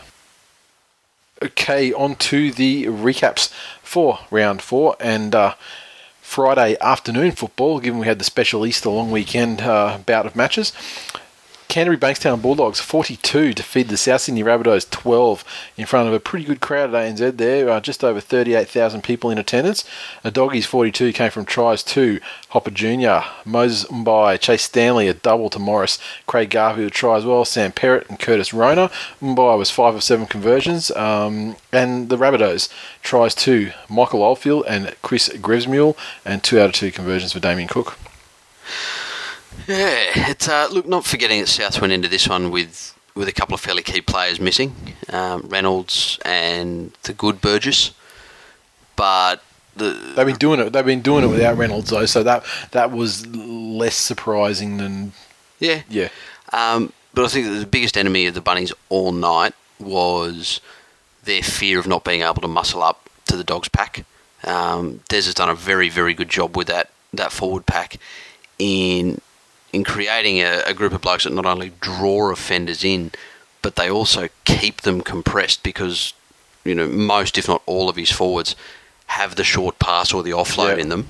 Not to Uh, mention they're so fucking big. They you know they, they suck some. They take some stopping in the first place. you Exactly. know. So, so ev- even though they're going to compress the defensive line when they cart the ball, they're causing edge Mm. defenders to come in and up to try and shut down that second phase play. Uh, and the shitty thing for the Bunnies was that he, he had a very ordinary game last week, but the Grub Reynolds has suddenly realised that he's got a little bit of pace and acceleration, and he's going to get outside his man probably six out of ten times and create an instant overlap. And every time they went that way, they looked dangerous, and, and two times they went that way, they scored. The the South centres spent so much time right up and in, uh, while their wingers were hanging back to cover kicks that Yep. just left glaring gaps and Yep. and made things fairly easy for the dogs. On the other side of the field, you know, Moses and T Rex seem to seem to be creating a nice little menagerie fucking T Rex. out there. He's So- uh, I I. This is very it's very early days, but I think he's on his way to his best season in in first grade football. Do you think someone held a body length mirror up in front of him and just put put marks on what Yeah. height and size normal But people Desi's, are? Desi's had him for years now, and it's weird that it's like you know this year finally, he you know he- him Cassiano. though, He yeah, doesn't strike me as a sort of bloke that would grasp concepts quickly. Well, he's taken a fucking long time. I mean, like when I'm trying to remember when he emerged in first grade for Manly. I think he started playing first for Manly in 2009 because I remember in the 2008 final series, was at Brookie for the first game against the Dragons, and the curtain raiser was Parramatta versus somebody, and he was playing in that game. Yep. For the Reggies, so I think he might must have been 2009. He moved to Manly, but he had like contributory years in you know 2011 for the grand Mm. Yep. final stuff. Yep. But he was never like fucking like he had moments where he bustled someone and you know knocked Billy Slater for a six or something. Yeah, yeah. But they were like once a month, you know, like very rare sort of thing. And He, he was never the semi Radradra breakout. no, no, we- revelation. yeah, but Yeah. th- now he's like he's stripped a bit of size, but he's looking fucking yoked, and um, and but he's actually like he's hitting the line at pace, and Yes. finally that size that he's always had, and it's actually it's fucking starting to happen for him too. So Someone sat down and gave him a physics lesson. Yeah, exactly. if- if you stand still, you won't move that, forward. That die. So, and um, again, the, the try they scored up up their left edge, where he was almost almost taken into touch and Yep. showed enough smarts Yep. to get the ball out. That that was the doggies getting back to their sort of gritty, never say die attitude that they've been known for previously. But now they've actually got a, a fairly dangerous running game yep. on the other side of the field as well.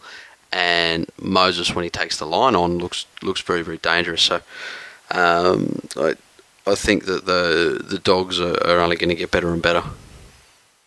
Yeah, they're going going pretty well at the moment though. So just, I mean, we, we you know, you just have to wonder, you know, is there a dip? What's the ceiling? I think they're motoring along pretty. I think what's what the situation with the doggies at the moment is.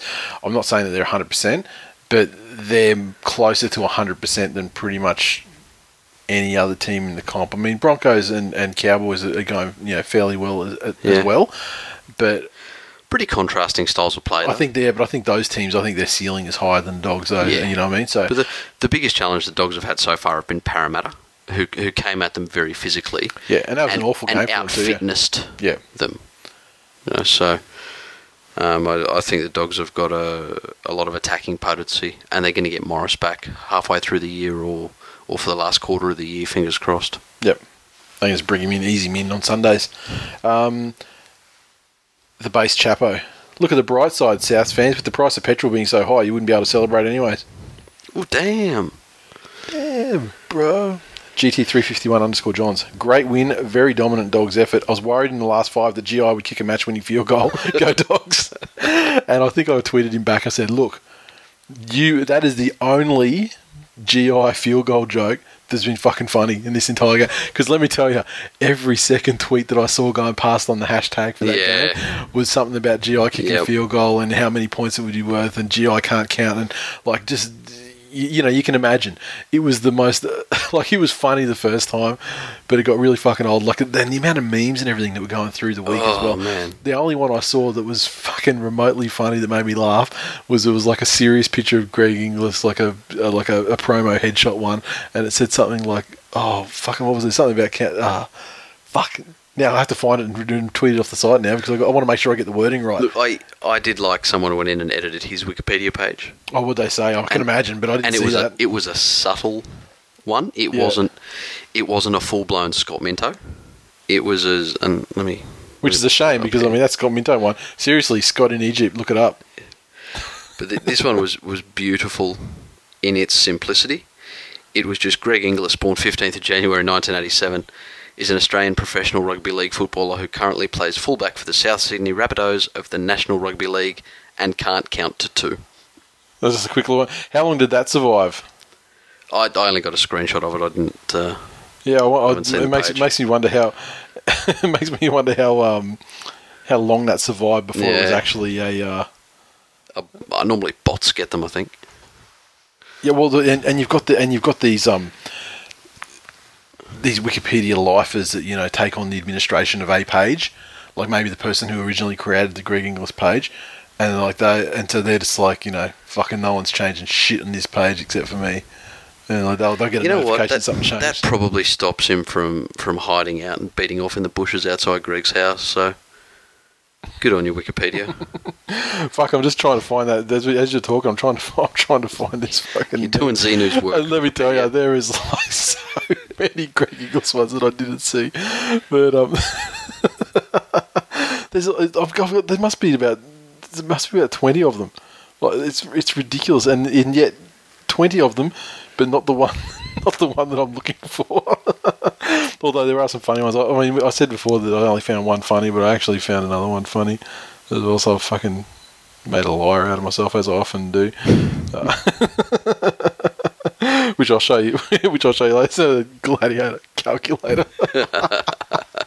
Sensational. Fucking hell. So they're talking about talking about Greg Inglis Greg Inglis memes. Boys, we got this third half comeback. All right.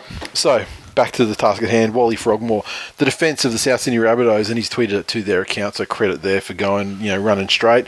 Um, smells like two hobos fucking in a shoe full of piss. Fair enough. That's that to me sounds like something you'd say. Oh, It's kind of visual imagery that you that you, you tend to con- conjure up. yeah. You or Sam? You know, I Maybe Sam because that one's on the more um, I don't know how you'd it's fuck in a shoe full of piss though. fuck in a shoe full of piss. Yeah, Yeah. Maybe it's like the old mother that lived in a shoe, like it's a, like a house size shoe. You know, it m- maybe to be like uh, a homeless, smell like a homeless guy blowing another homeless guy standing in a sewer. That works. That could actually happen. But two of them standing in one shoe, even if it is full of piss, I don't. Yeah, close. Yeah, yeah, exactly. It wouldn't be very, you know, positionally you'd be restricted as well. To you know, Exactly. Yeah.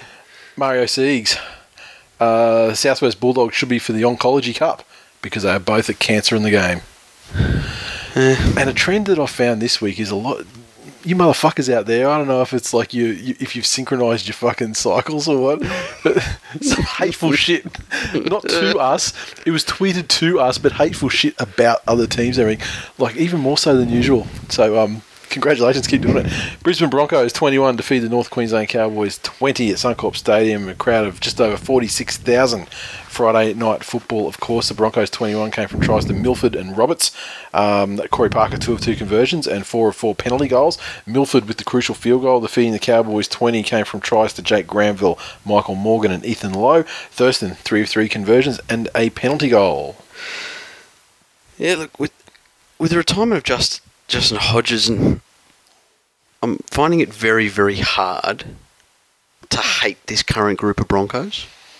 The most hateable thing about them is like you know, Well, it just it, you know, it's it's good just to, you know just to hate them just for It's you know, easy like enough. Sam really gronks off and you know things like that. oh look, it, it's easy enough to hate them because they still have Corey Parker, and they still they still have Darius. And yeah, and Corey Parker is the shit, one of the shittest cunts in the game. Yes. that has somehow managed to stay under the radar and you know not been, you know, maligned, you know, for his for his activities. Yeah, I mean, it's not because he's not pulling cunt stitches out in games, Ab- absolute prick of a man. but you know he'll walk in hospital and he'll fucking shoulder charge someone out of the way when they're walking down with a shoulder reconstruction and shit. Man, I I've seen Corey Parker brush a child with third degree burns. I don't even know if there's fourth degree burns. Yeah, maybe But- you're dead by that stage. Yeah, but you know, uh, compression bandages all over their body, in a wheelchair, face completely scarred by burns, Oy. in a Broncos dressing room. I've seen him brush them and not even make eye contact. Any further context to that? So, oh, it was just, um, Kid probably said, "I captained you in Supercoach this week. Cunt, why did you fucking many goals?" hope you don't miss the bench when you go to sit on it. in which in which case, you know, his actions were justified. Yeah, You're a top bloke. Don't worry about it, um, Corey. Look, uh, th- this game was, was a split for me between the old guard of Broncos and and the new the new blood coming through. So if we look at the old blood, Corey Parker gave us eight thrilling points from penalty goals. yeah, He's about crucial as, points. he's about as interesting to watch as English rugby union. Yeah, You know, I'd- it's fair. on, on a Friday night, I would get more excitement sitting outside in my patio watching geckos fuck than watching Corey Parker kick field goals all night. Yeah, but see, the implication of that is that it's boring watching geckos fuck. I mean, they're clicking noise and shit. They're fucking rad. Nah, dude, they stay still. They're very lazy lovers. I, I, I don't know if it's just, you know, they're scared of falling off the ceiling because they're fucking upside down.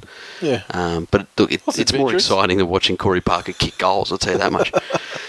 Clearly, and- I haven't watched enough geckos fucking in my time, but I don't know what we're doing after. there'll be some outside. There'll be some outside when you go tonight. I'll stay out there. And, oh, know, yeah, definitely. Definitely. But uh, wait, wait till the next Broncos game. wait till they score a try, then go out there and watch we're going to go, oh, fuck. But um, you, you look at the new breed they got coming through, you, you Roberts and your Milfords and, the, and those guys, and they scored probably some of the Broncos' most exciting tries that game in years.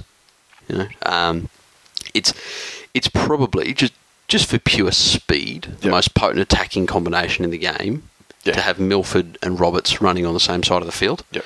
Uh, and and who wouldn't want arguably the fastest man in the competition Yep.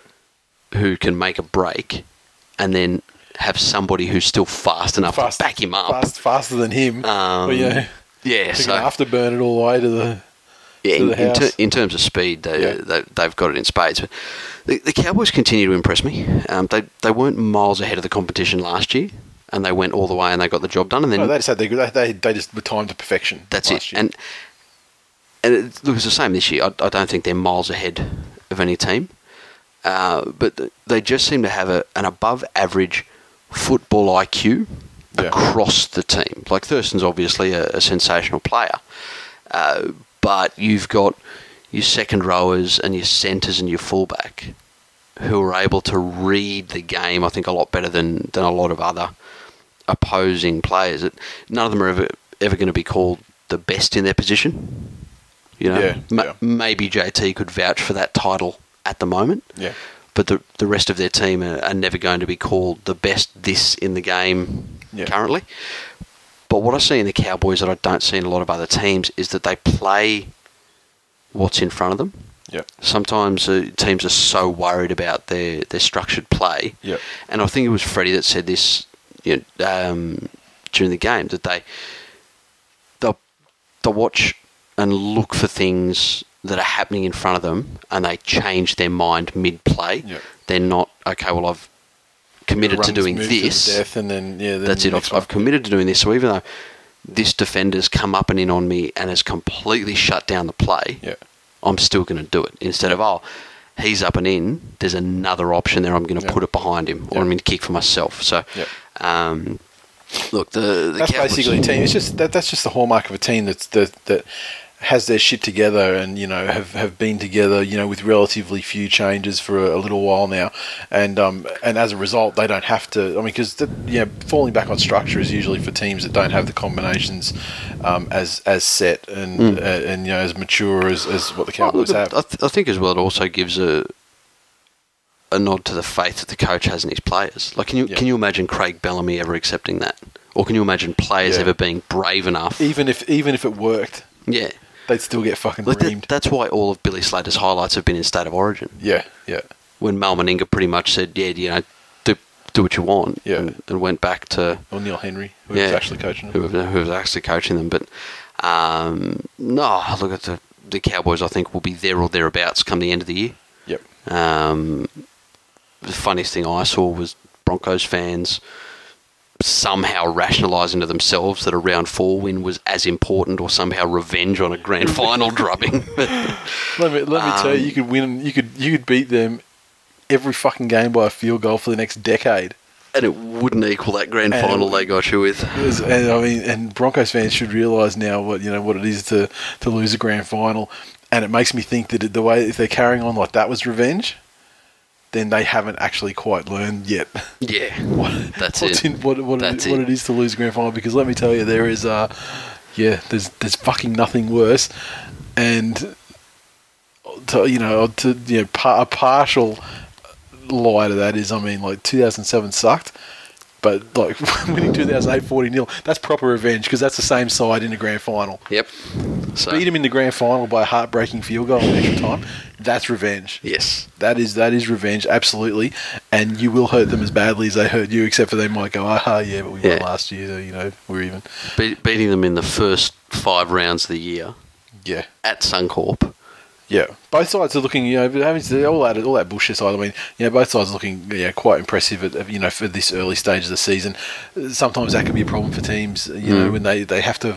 You know, fall fall back a bit, and whether they can regroup. And well, the Broncos last year, for example, I mean, they fell into a bit of a hole. You know, sort Yeah. of two thirds of the way through, um, looking a bit shaky. They steadied the ship all the way through to the grand final, and um, There's something about the Broncos that I can't put my finger on because they don't have any obvious flaws.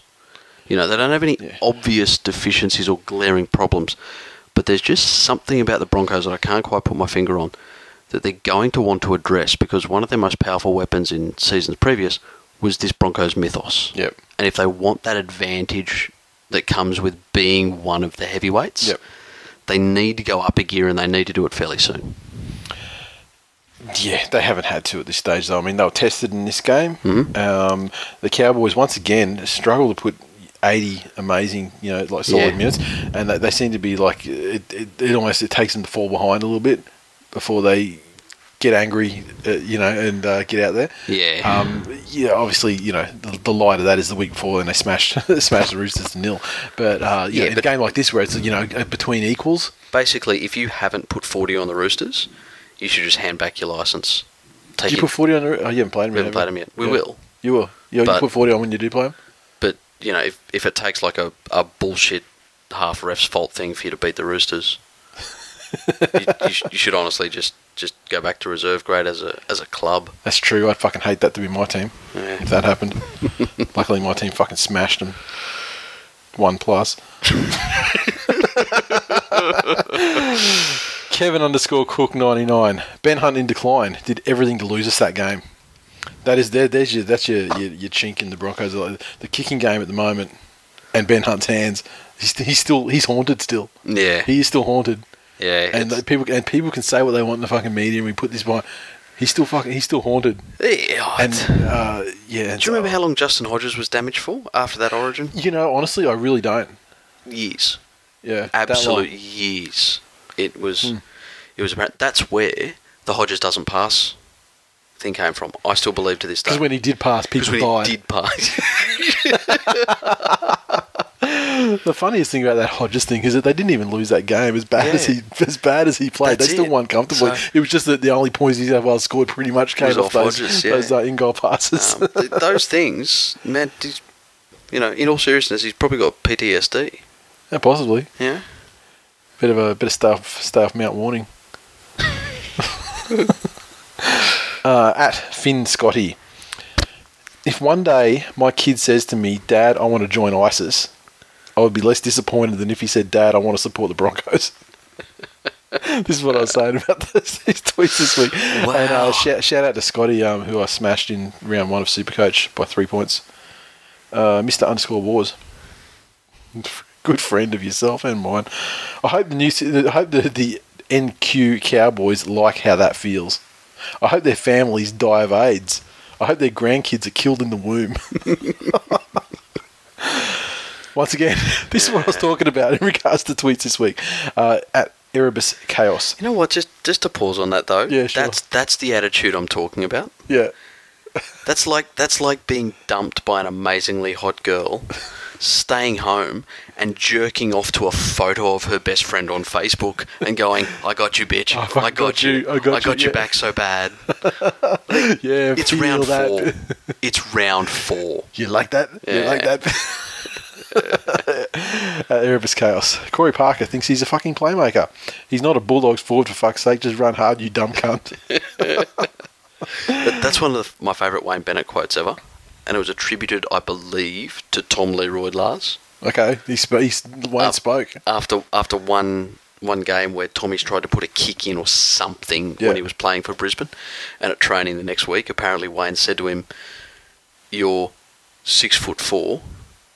You're 115 kilos. I didn't pick you for your brains." Jeez, burn, Wayne. Yeah. Fuck. Um, where are we? Saturday afternoon, the Gold Coast Titans 24 defeat the Canberra Raiders 20 down in Canberra in front of a crowd of a touch over 11,000. The uh, Titans 24 points came from tries to Ryan James, David Shillington, Zeb Taylor, and John Olive, Tyrone Roberts, and Ash Taylor with the conversions three for Ash Taylor, one for Roberts. The Raiders 20 came from tries to Jarrod Croker, Elliott Whitehead, Edrick Lee, Croker three of three conversions, and a penalty goal. Ryan James Origin Bolter. lost the shit haircut, starts scoring tries. See, there might be something to this. There might be something to this theory. Fucking oath. Fucking oath there is. Um, the, the, the scoreline on this game, if you just looked at it, says it, it should have been a cracker. You know, close game, Yeah, Um, lead changes. But in reality, unfortunately, it was just shitty defence. Yeah, And when you watch a game with shitty defence, no matter how many tries are scored, there's always You- something about it that you just like. you miss the creativity, Yep. you miss the build up, you you miss the the arm wrestle between attack and defence. Yep. And there were some tries here, like like Ryan James. You know, for him to score a try as a forward from ten meters out, Yep. selling a dummy, Yeah. and going through untouched. Forward try. For, forwards tries from that kind of range are like you know, crash balls and they, you know, and they just blast through the, you know, that's Yeah, that sort that's of thing. Not exciting, but they're earned. Exactly. But you Um, fucking fall the dummy. If, if Ryan James is going to sell you a dummy, But even worse was the Shillington try, yeah, where it was a quick tap, take the ball, and should have been a hit up. Yeah. And the fucking look on his face, I think he was worried yeah. that he may have been turned into a ghost. Oh, Because oh, he oh. ended up on the other side of the defensive line, and that was the only logical way his brain could process what had happened to him. He's like, I ate a curry last night, and all of a sudden I turned into fucking Dhalsim. At least he had enough brains to, to, to put the ball down. So, look, the, the Titans had defensive worries of their own. Um, I, I still don't think they'll be, be there or even thereabouts come finals, but no one's sort of told the Titans that. They're Yeah. playing like a team. They're, they're punching well above their weight. when you're in a rebuilding sort of moment. phase of your team and you don't have the cattle, Yeah. this is season. This is the best possible case scenario where you've got a team that, despite that, the the spirit is high and they want to win. Yes. And if the other teams, you know, aren't going to click for whatever reason, then they can, you know, jag wins here and there, and they've Yep. been doing it well so far. Um, I still I worry, I I worry about them this week. Um, you know, big game obviously coming up, local derby, big brother, little brother, etc., etc Yep.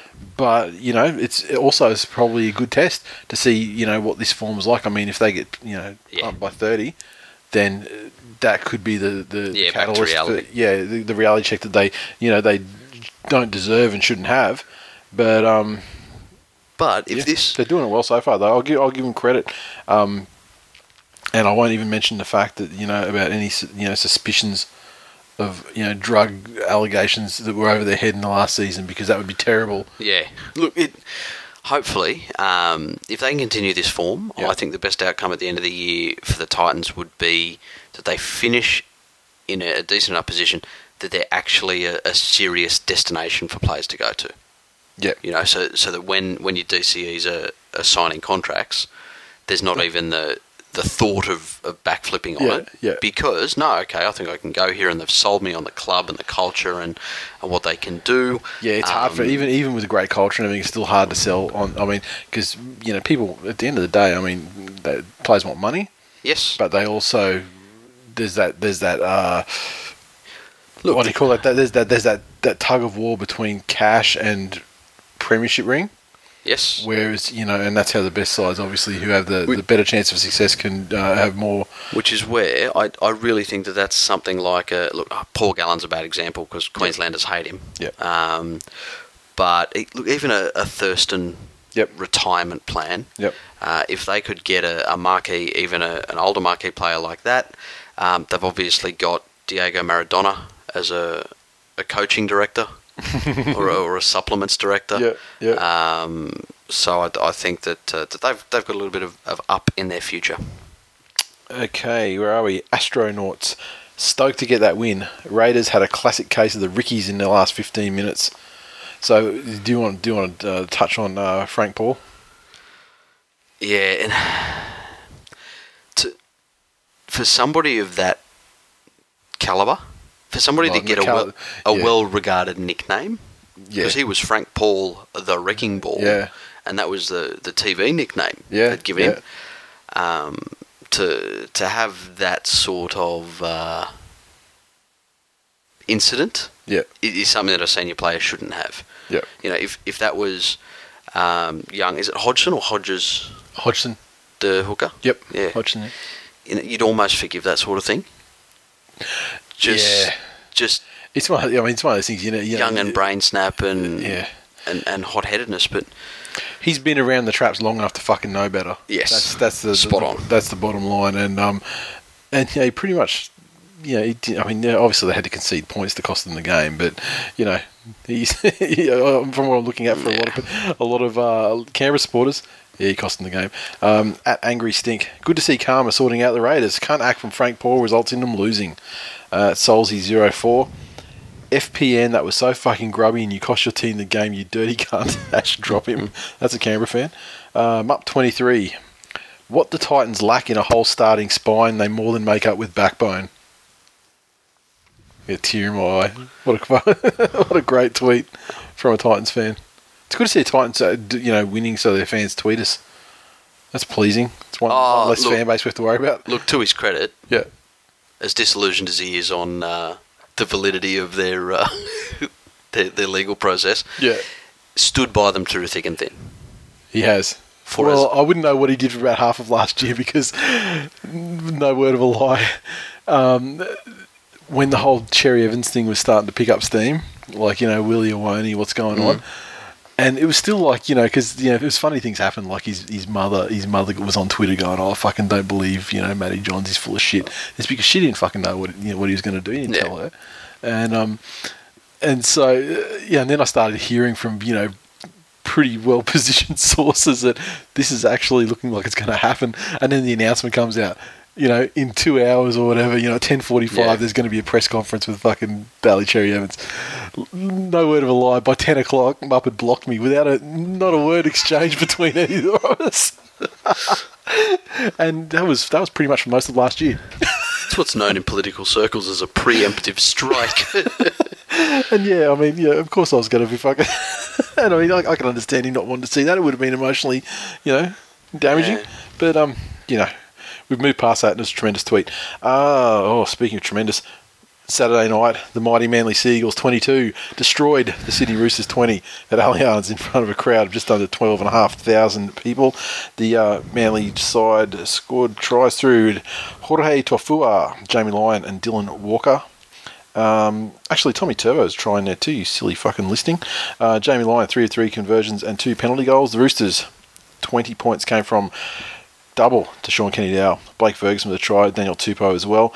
Um, problems with conversions. Uh, Hastings getting one of two, and that was uh, Taukeiaho had had a, a go at a couple and missed, although he did get a penalty for his troubles. yeah, this um, this game. This was the football equivalent of watching two impotent Uzbekistanis play a game of Sogi Sayo.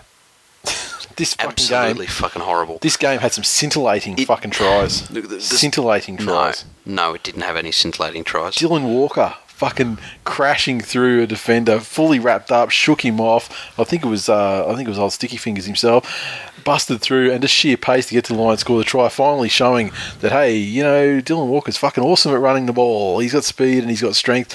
I don't know. Maybe that's a quality that you would like to see in maybe a, someone in a more central location. Yeah, well, th- that's that's fantastic because um, this week his his halves partner is a a genuine half as well. So you got, you got Yeah. Walker and Appy this week, but yeah, yeah, exactly. No, I'm, not, I'm not too happy about that either. yeah. So um, George Taufua um, showed that he's definitely a min maxer. Oh, I'll tell you, he made Braden William look like fucking Scott Minto. he made Braden William look like Michael Barney. Or, I don't know. You figure it out. you, you know, the, to to to score the try that he did with with that pickup, he's Hmm. becoming the master of the bullshit try, master of the bullshit take. Yeah, but I mean, how, you can do that when it comes to scoring a try, but you know, down the other end, with you know, with Down high the balls and things like that, you can't catch it. And yeah, and rucking it out of his own end, and like he obviously he's like a he's a big unit. And he's like you know a strong a strong kid, and you know Yeah. he hits the line hard and can and and often can you know bust through and stuff. Yep. But he can often just fucking drop the ball too when Yes. he hits, when he So- makes contact body on Um, body. So Jamie. Jamie Lyon, as, as we've said a couple of times previously, seems to have some sort of anti-aging serum. yeah, still the god. Um, and showed some very good pace. And for very good fucking age. goal kicking So, too, which is like the, which- a lot- which was a lot of those tries were touchline, you know, like or Um, thereabouts. So he, and that was crucial in the end. Look, the, the Roosters fans, I, I understand their feeling on the last no try. Mhm. It is completely within the current rules that it was no try, so Yep. I, I don't have a problem with the ruling Yep. or the process as it followed proper NRL guidelines for now. What I do have a small issue with that if fucking swimming can have Yeah, a can do the line, line, on their yeah. screen And you know, and same thing, showing whether gridiron, yeah. whether well, you know, gridiron, they got all the fucking money in the world. Of Yeah. course they can do it. But But technology is technology. and fucking TV, you can get a fucking sixty-inch fucking Exactly. uh, 4K TV from Aldi for seven hundred dollars this week. I mean, So- like shit gets cheaper. I mean, it's Yeah. been around for a long time. It should be used. Um, the thing is, the thing, the important thing to note about that is, on TV we saw one angle, yep, and all the screenshots are the same angle from behind and to the right. yep. thing is, That's Fox. That's Foxtel's call. That's Fox Sports call. What we as the viewer see on screen. Yep. We don't see what the bunker sees. We don't see the, the, the, the four to twelve angles that the bunker looks at. We don't see their whole. They, we don't see everything they run through. So people are, are the people who are outcried about the decision are, be, are like, well, they made the decision based on that one angle that we saw, and they didn't. This is um a, a journalist came out immediately after and said, "This is why people are getting fucking crazy about it. it. Is because they think that the bunker's just looking at that angle and they made a decision based on an angle which So is- appears to be Is that the difference between Channel 9? Because when you're on Channel 9, you get the four screens. yeah, and we get to see a lot of bunker stuff, don't we? Yeah, Yeah, yeah, that's, that's right. Yeah, and so and and so the bunker have much more stuff at their disposal Yeah. to, to run through, and we don't see all of that. Here's the thing easy fix. You've already shown that the bunker is going to reduce refs' fault calls and people bitching about refs. Yep. Put a fucking line in. Put a fucking line in on one of the screens. I would, I would love nothing more. Uh, The, the bunker's been amazing so far, and I mean this is off the, off the topic, but I think if you can rule on forward passes and offsides with a line, you the fucking it would be ridiculous for the sport. It'd the, be awesome. The thing, the thing with forward passes is the rules are so technical in terms of it must go Come backwards backwards, out of the hand. from the hand. So the ball itself can travel forward. Yeah, but I mean, the, the, even if if the touch judge doesn't see that it do, that it if the touch judge doesn't see that it went forward out of the hands. That's Yeah. still something they could do up. Even that that aspect, Yeah, that's something they could correct, but they can't touch anything. For that to be, and they were looking at it a couple of years ago, was Yeah. there was a company out there that can put GPS trackers in the ball and figure out the physics and sync inside. it up with the game clock. Yep. And so they can tell you at any second of the game, and you just got to sync it up with the the screen uh, and the split Yep. of where the ball left the hand, and they can tell you the direction that ball Yeah, was yeah, travelling sure. in, down to a fairly uh, Yep. fairly accurate accurate decimal. But It's like I almost wouldn't want it to be that granular because when you get it that accurate, Yeah. there's a lot of stoppages in the game. so that's it's like the thing with forward passes. You're gonna Cameron have to get to that every level. Cameron Smith's turning it over every tackle. if you put that system in place, You know what? I had this wild and crazy thought while I was Yeah. watching um, the. I, I saw on and off the Storm Yep. Storm Sharks game while I was on live.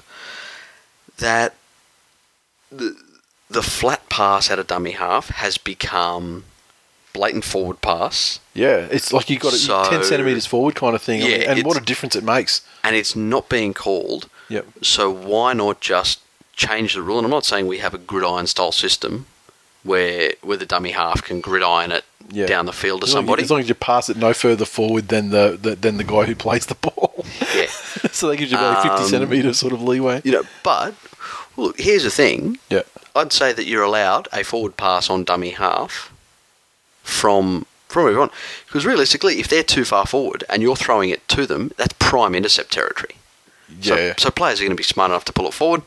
Um, Well, it's more like they haven't secured the ball by the time they hit the line. You know, line so maybe there's like you know more chance of a you know drop ball and you know, what, what you So- what you what you gain in in like velocity before they have to you know catch the ball. Think about catching the ball. You know, Yeah. you lose in potentially with you know ball security That's or it. something So, they hit the line. Yeah. um, I, I wouldn't be upset if they said, "Look, you, you know, we're not going to call forward passes yeah. from dummy half anymore." Um, Cameron Smith would fucking love that. Cameron That would Smith. extend his career. no, it wouldn't change his game one bit. Everyone else would improve. Well, his, his error rate would drop to nothing. Statistically, it would be amazing right, for him. Uh, he'd never throw a forward pass again. Um, the thing, the, the, the, I mean, you know, all trolling aside, I mean, the thing to take away from this game, one, it's fantastic Jamie Lyon's kicking. Um, Tommy Turbo, the try that he scored, like to get the ball down. I mean, like in fact, the, just, just the sheer the inroads they made when obviously the halves aren't creating anything. So for Lyon and Yeah. Turbo to be the ones that are taking upon themselves to put in these, they, they did it numerous times to gain territory and you know and, and you know get scrums packed Yep. and things like that. But then also to actually put on attacking kicks and grubbers and things like Yeah. that. I mean, their combination there is incredible, and it's, it was really missed in the Willie Army. But the only thing I really take away from this is that they're not there yet, but they're taking steps each week to you know get towards there. But the most important thing is that they they clearly like they want to win. Like you look at a team like Newcastle, yeah, they they're not prepared to Yeah. fucking grind hard and do what it takes to win. I mean, these guys when it's 22-20 and it's just desperation, fucking they were like desperate to fucking you know not concede points and um and you know just played their asses off. Where even though the execution wasn't quite there in attack, they still w- were so desperate that they, you know, they just got there through sheer will. And I mean, that's something that you can build off. You know, if they've got that will to win, then the rest of the stuff will just come with time. So, um, See, that, I would say to you that the thing you should take away from this is that previous week you beat a team that most people agreed will make Top the top eight team. this year, yeah, at least the top eight, by 10 points. yeah, This week you won by two points with a contentious try.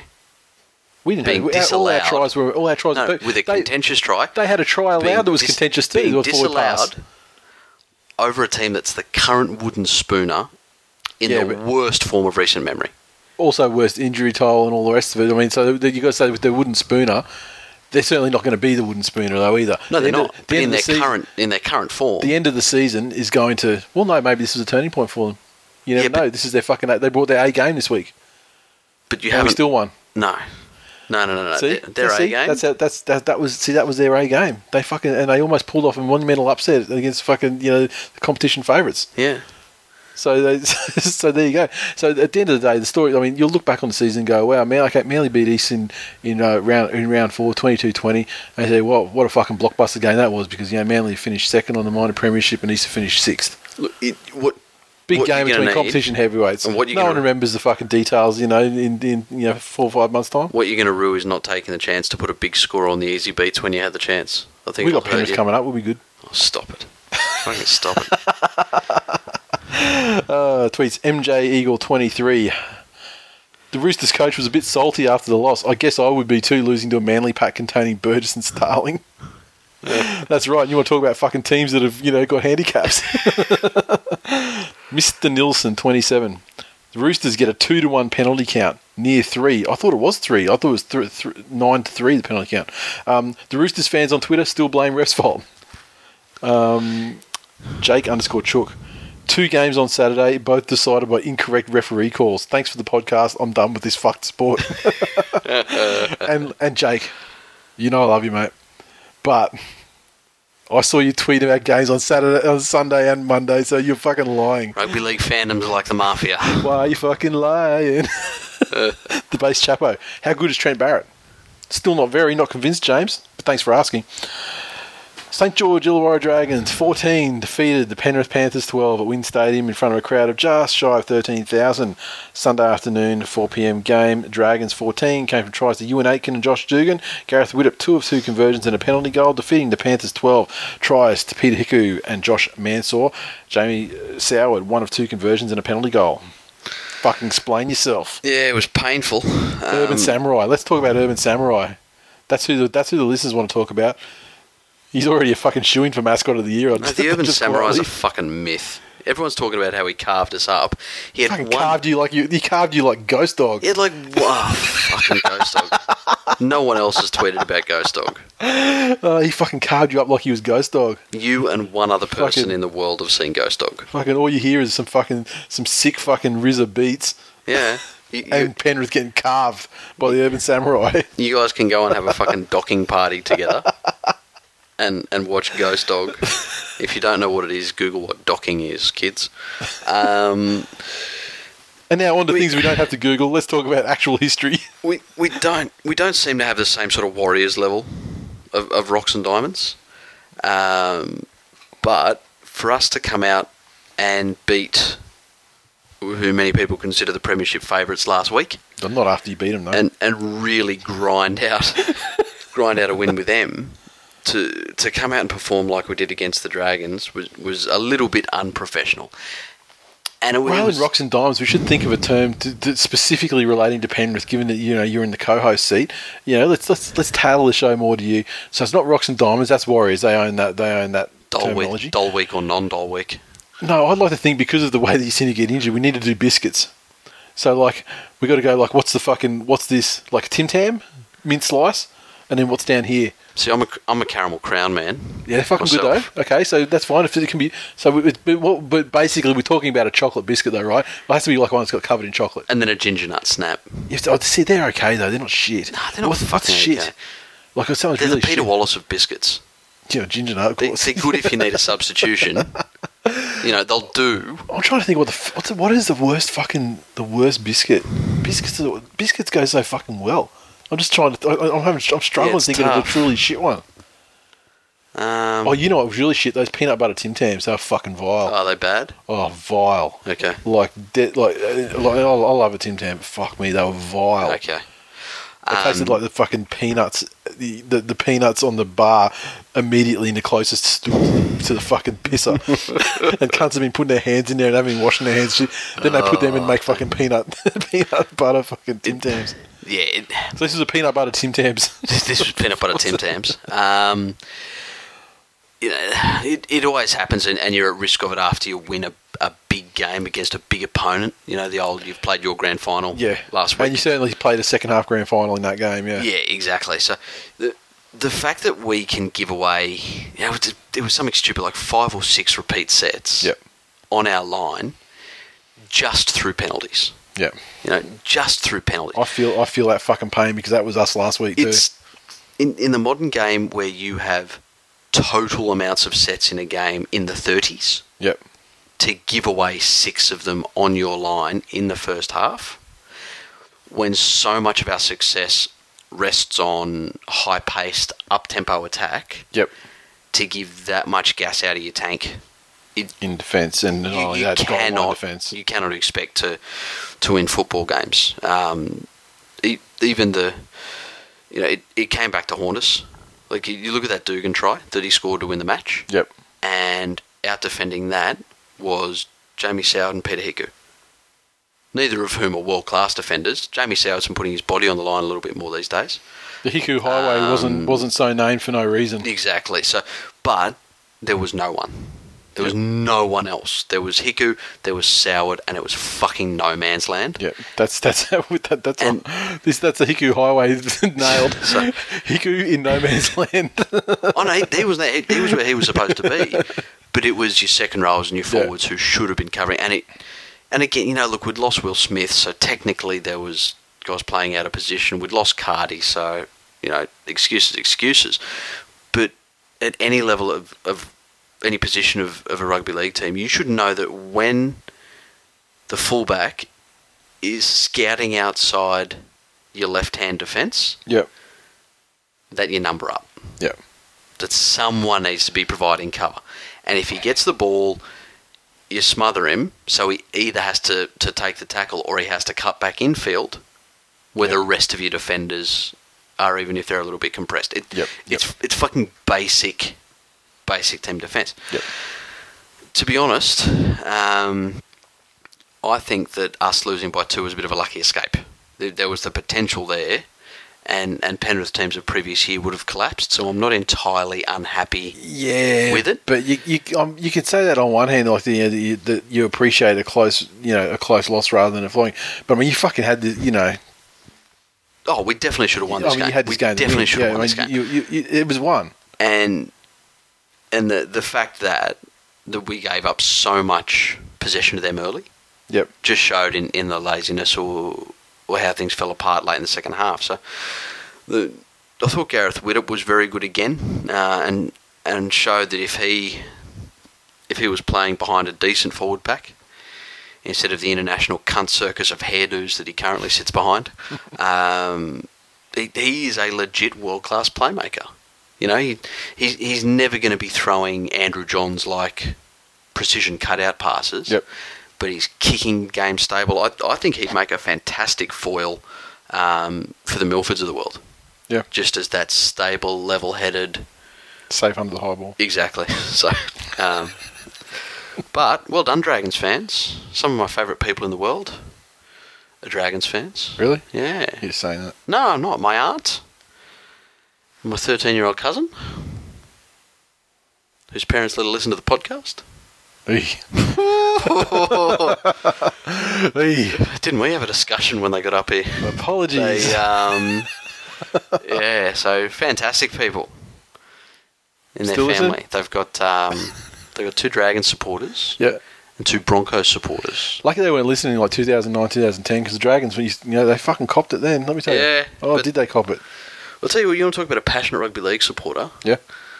My uncle, um, coming from Melbourne, Mhm. Broncos fan. Yep. Just just because uh, came from Melbourne, moved to Sydney. No one supported the Broncos. So like born in Melbourne or yeah, Yeah, yeah, okay. yeah, yeah. Um, has a Brisbane Broncos box trailer, yeah. a maroon box trailer with a giant Broncos logo on Yeah. the side of it. Um, that he pumps around with down at uh, Bega. Yeah. Probably um not as likely to get fucked up in Bega. You might get some cheese thrown at you. Oh, that's true. I do love their cheese down there, I've heard. Yeah, spot on. I've been to the factory, done the tour. Oh really? And how is it? Cheesy.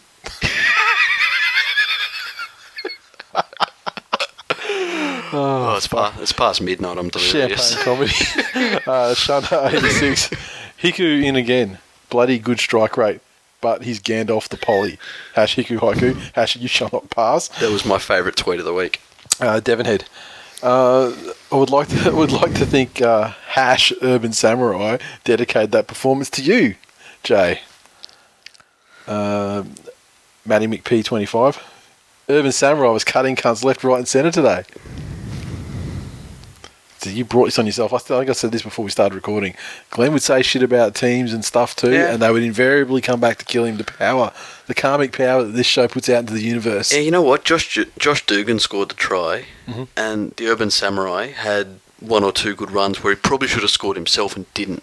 So, you know what? He's still a fuckwit. Hey, so it was, you're saying it was like a death by a thousand cuts, then it wasn't like a. He didn't. He didn't, didn't decapitate you. No, not at all. He, he wasn't even involved.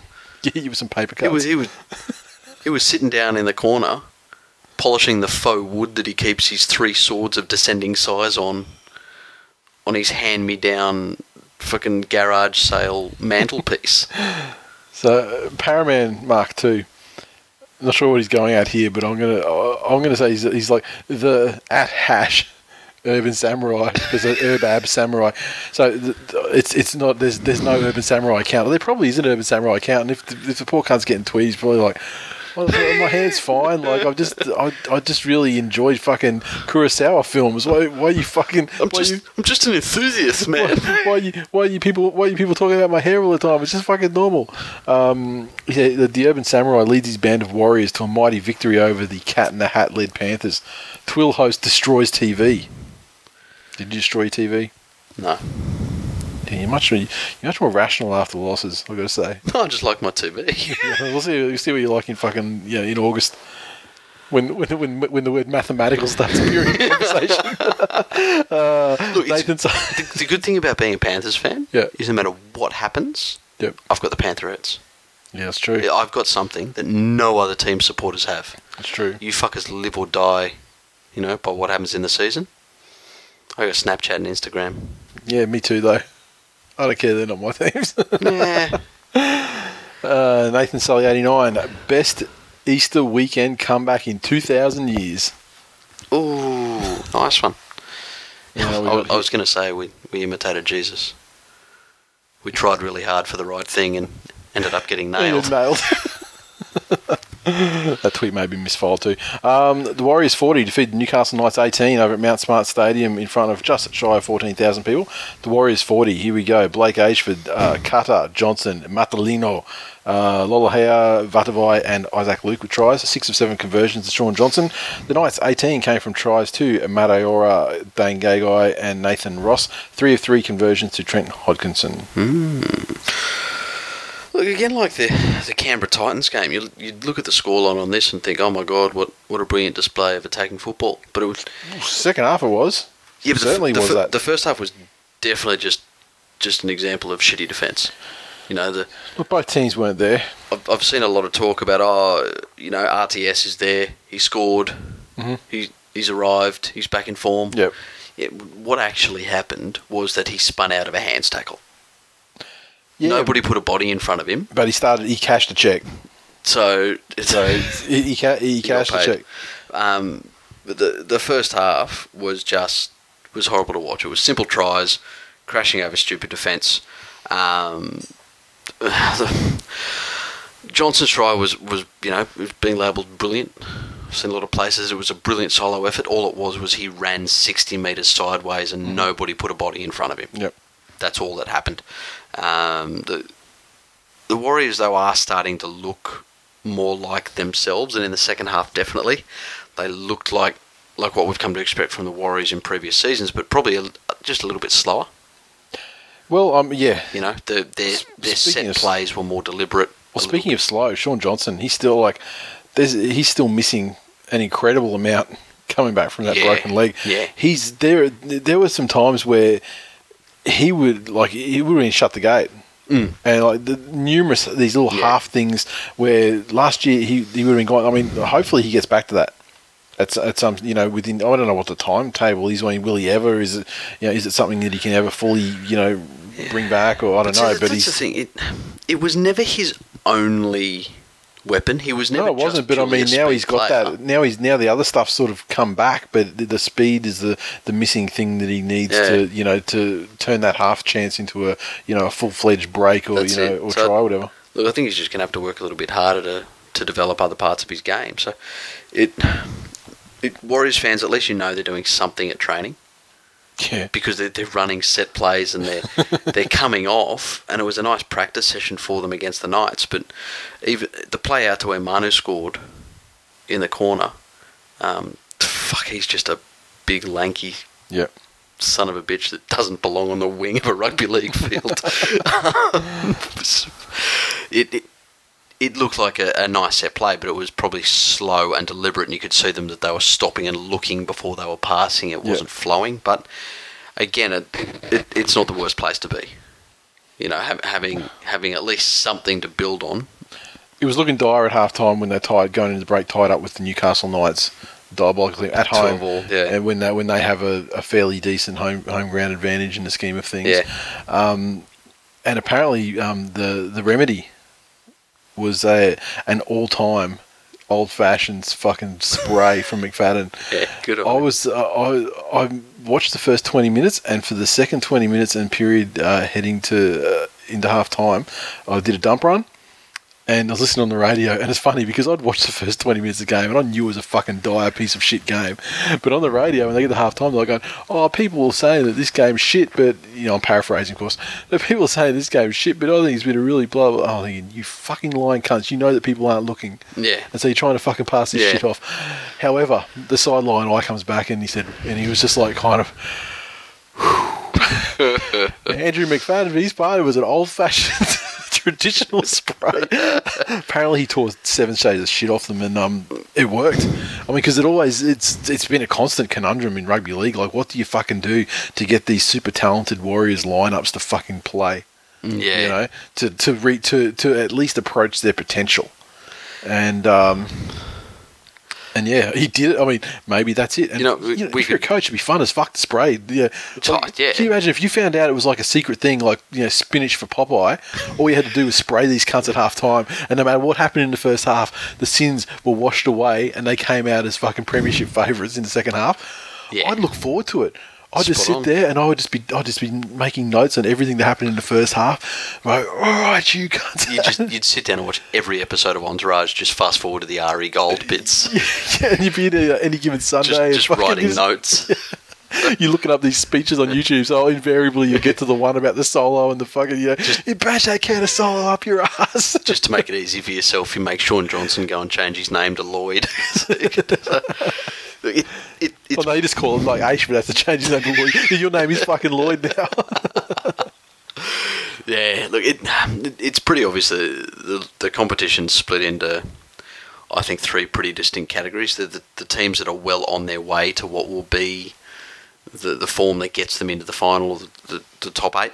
There's those teams that are almost there and just need a few more pieces to click, and there's Yeah. the teams that are are clearly behind everyone else. The Knights are, unfortunately for them, pretty pretty firmly in that third category. yep.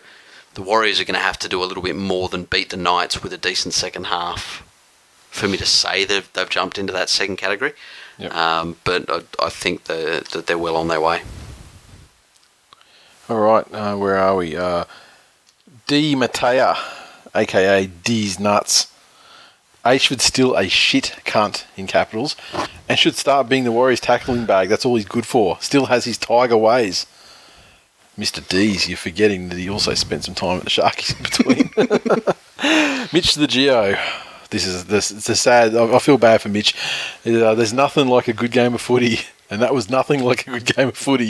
Hash streak ended as Gronk dad, and so that is officially the first loss for the Newcastle the Newcastle side uh, since the birth of his child.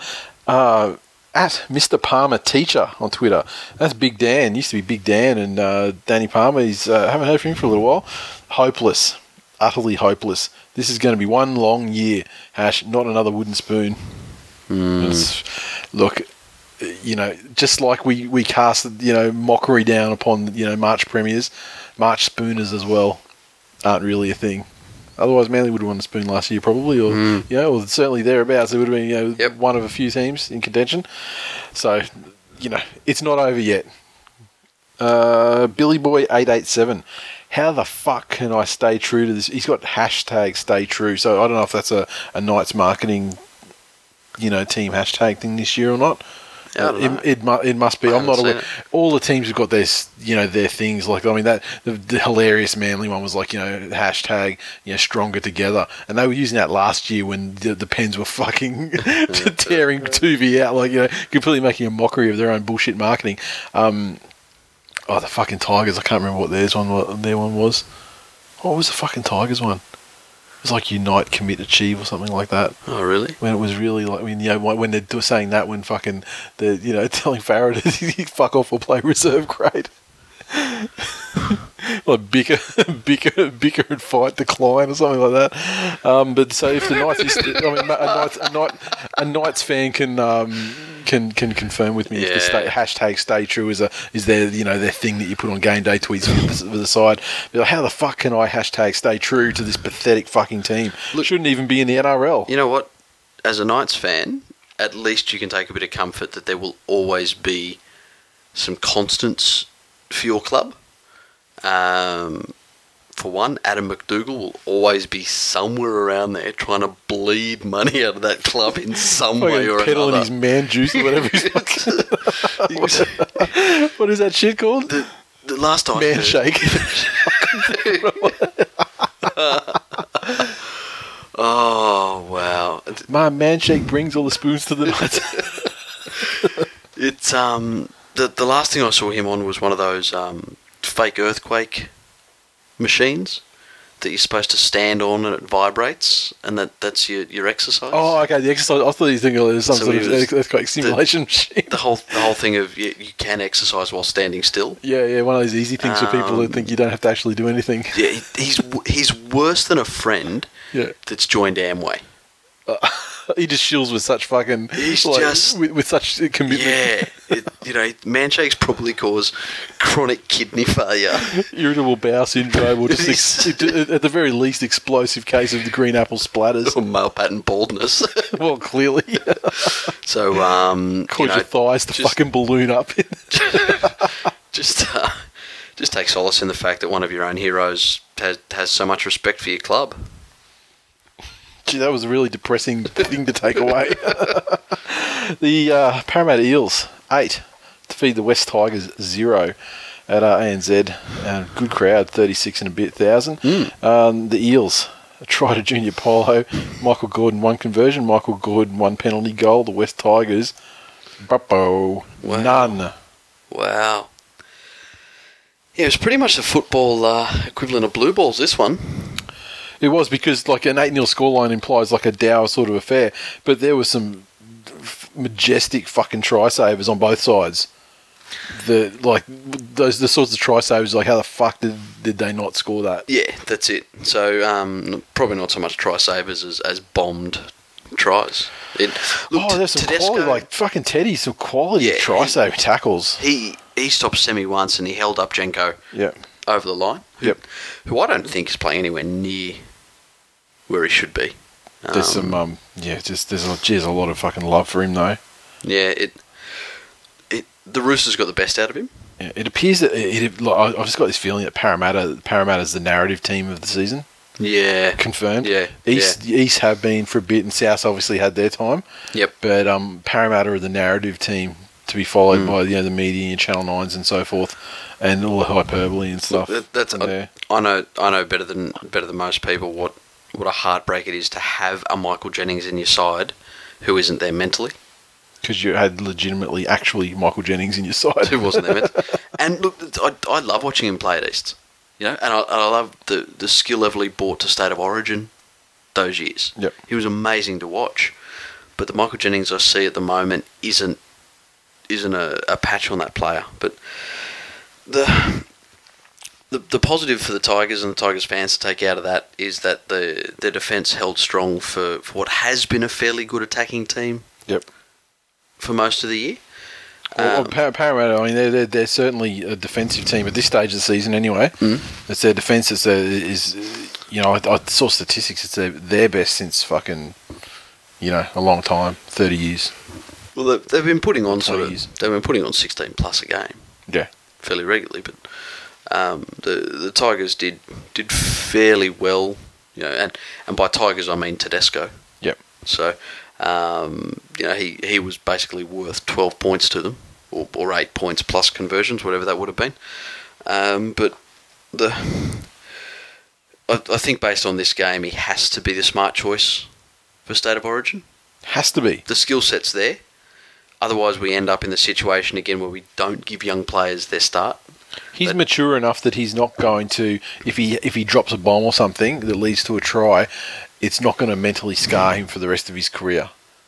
Well, he's he's been Yeah. he's been through he's he's been around long enough. I mean, he's not like he's old, but he's been through enough that it's not like he's some fresh wonder kid that's had five Yeah, good games and that's somehow it. you know blagged the position in the side and then is destroyed because he has a Justin Hodges s game. You know He's that had to risk is listen. not there. Yeah, he's had to listen to Robbie Farah's fucking motivational talks. That kid is mental Teflon. It's funny that those those those youngsters from all reports they all fucking love Robbie. Eh? Really? Can't don't they see? Not going to turn on Robbie. There's a lot of turning on Robbie though. My God, I mean, all of a sudden the addition of him off the bench is the entire reason why they didn't score a point. Yeah. Look, it, Influential player. you know the the fact that they had three hookers in that game. Yeah. Um, if it was for a, a legitimate reason, if the game plan was to to almost To run mouse traps with three three play the balls every. s- you actually you It's actually like that- play the ball. like that old fucking shell game. Like You pretend to play the ball. Which hooker, which hooker is which hooker is going to get the ball? Um, you know, if, if the idea was to get a mobile fit pack out there Yeah. to combat something like a Bulldogs pack, then then fair enough. But they didn't, they didn't play to their strengths. No, and Parramatta is not At really all, the so- team where that's a strategy that you would go in anyway. I think the Tigers actually had, speaking of strategy, the right idea with playing Parramatta. You know, the the Bulldogs came out and tried to, to hit them physically, and Parramatta showed that they can, at this stage of the season, we'll, we'll, Handle we'll it, see yeah. if they can do it for a whole year. But they'll they'll stay with you in Yep. terms of fitness. I think the Tigers went out there and tried to out tempo the Yep. And whilst it worked, they were creating a lot of chances, but that also out tempoed themselves. Yeah. So that But that also, was also where. fucked up a lot too because they, they fell into that trap of going sideways. But you know, Yeah. because they because going forward wasn't really you know wasn't going their way. Which is where if you're going at even a step faster than you used to, yeah, that's where your kicks. Um, yeah, there were two tries they bombed where one kick was just too long, Yep. and the other kick was probably six meters Yep. too short. Yep. At at a slower pace, those kicks probably found their mark close to the try line, and, and there's points scored, which makes it a very very different game. Um, the the defense was good. The Tigers now just have to find out a way to bring attack and defense to the same game. Yep. Devon Devonhead, three hookers and still can't score. Not sure if it's the West Tigers or Chapo. Oh. Paraman Mark II. Worst game of the year so far, but fucking stoked we won a game ugly with our defence. The biggest Tiger. Not 13 plus. Tick. Stopped semi scoring. Tick. Tedesco not injured. Tick. Didn't have to pay for the bus. Tick is hashtag not many positives. M51 avoider. How many points? That's right, folks. None TMB. And we're starting to see the emergence of the, uh, you know, a couple of weeks it's taken, but the old Tigers in decline hashtag with the number five in there instead of the S. For, for the fifth time in a row, the Tigers in decline wins hashtag of the year. it's a five, Pete, whatever you Yeah. want to call that. it's going to be when when they break up. Can we just putting this out there early? But when when they inevitably go off to other teams, Yeah. Can we do a shirt that said "Run TMB, None TMB, Done TMB"? I'm sure that would sell exactly. well, I mean, it, it would probably sell about 20 shirts, I reckon. Just like people who just have a West Tiger supporter in their life that they just want to troll. I think the, the, the curious thing is, I mean, this this shuts the Tigers fans up because uh, a team that you would have to say on the balance of things at the moment, you would consider the season so thus far is pretty successful for the Tigers, right? Yep. Things are travelling in a, you know in a pretty good direction. Yeah. That have won them as many games as the team teams paling crosses like Seagulls. Oh, really? So, yeah. So I'll take that. Kind I'll take that successful kind of season. If if uh, success is being um, you know one win off top place, just like Manly is. oh, look, by all know, means. Manly were just expected to, to do more with the the next Andrew Johns, Happy Koroisau. Oh, this weekend. Imagine if he fucking carved it. like I would. I'd probably fucking stab myself. It's just like This is obviously a dream world. I'm Need to having- wake up. yeah, wake up, wake up, Just stab yourself. Monday night uh, foot pitch. A Cronulla Sutherland Sharks 14 defeated the Melbourne Storm 6 at um, what we calling it? Reclaim Australia Stadium. uh, just over 9,000 in attendance, and the Sharkies 14 tries to Ben Barba and Chad Townsend. Maloney, one of two conversions, two or two penalty goals, defeating the Storm, one solitary try to Kaufusi, and Cameron Smith with the conversion. Yeah, it's um.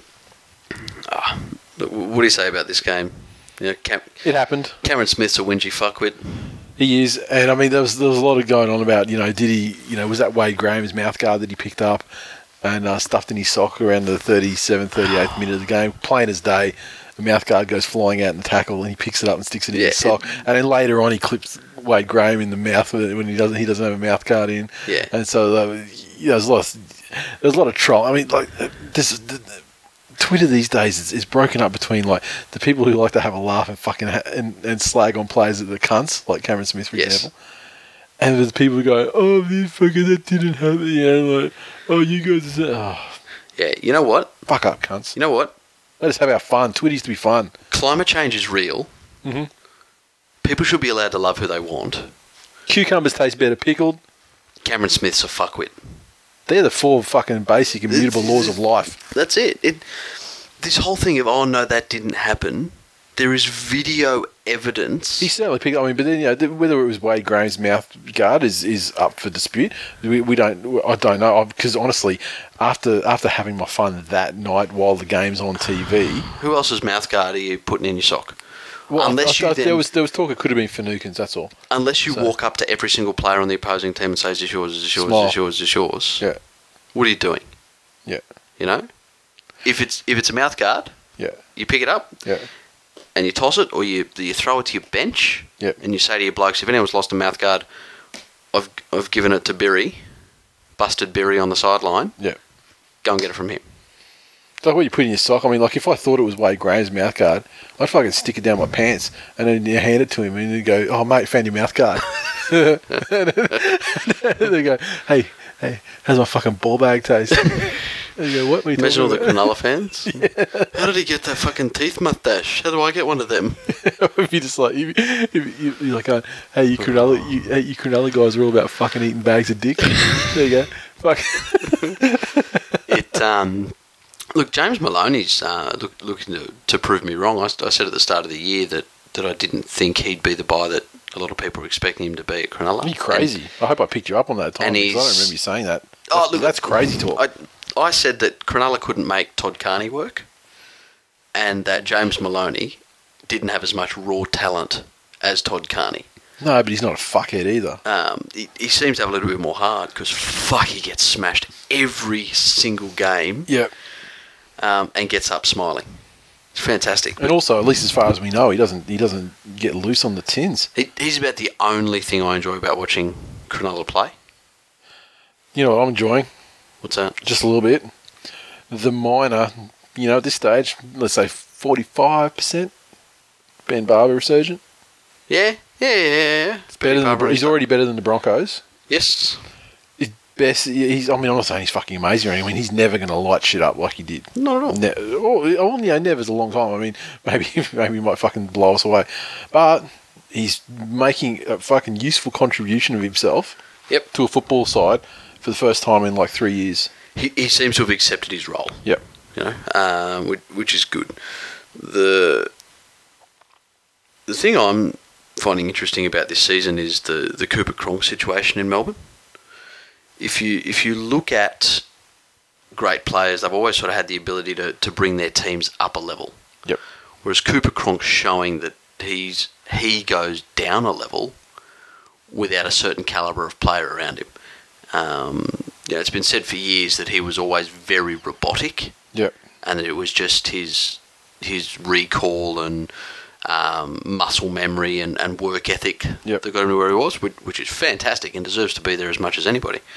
Um, but it probably shows he's not quite in the caliber of the your Johns and, and Thurstons and Sterlings in terms of playmakers. Like Cherry Evans is. is No, playmakers, not orange peelers.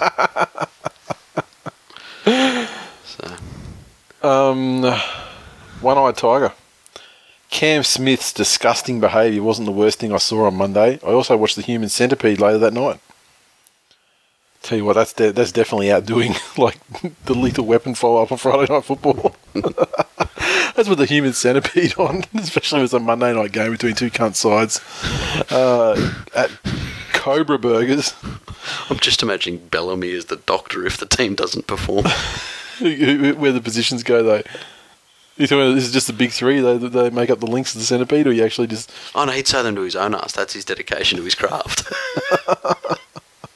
And I'd like to think that Billy Slater is the last one in the chain. Although he does like you know, he does like early balls, so maybe. He's um, Cobra Burgers. Being in close proximity to Cameron Smith automatically makes you a grub. Exhibit A, Corabetti. So, hmm. a lot of talk around the time of the game. Is the sin bin dead? Is send off dead? It's not dead, but I mean, I think the sin bin they should just they really should just open it up to be real discretionary for the referee. It was like, this guy is just making a cunt of himself. yep. Sit down, and not make it this black and white. If the player does this, then maybe you know you might want to think Yep. about you know, just like like that.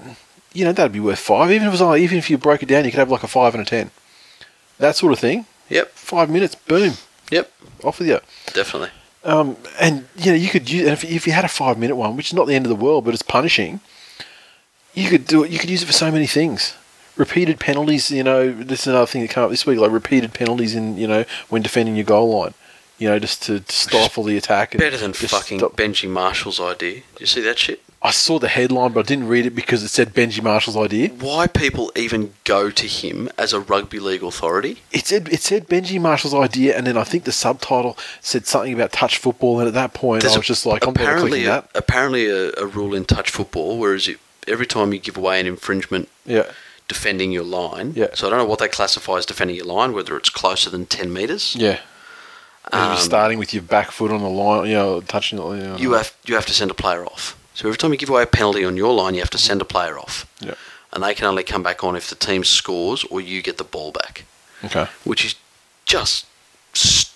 That sounds like one of those stupid things that they that they say they're going to try in the All Star game, and then they do it, and it turns out to be fucking ridiculous Yeah. and not work anyway. And then you go, well, you know, So, So what are those things that, like in the All Stars game where they'd have like the, you know, the uh, the extra, the bonus, like you know, score a try instead of take a conversion and things like that, and everyone's like, oh fuck me, that sounds like it's going to be exciting as fuck.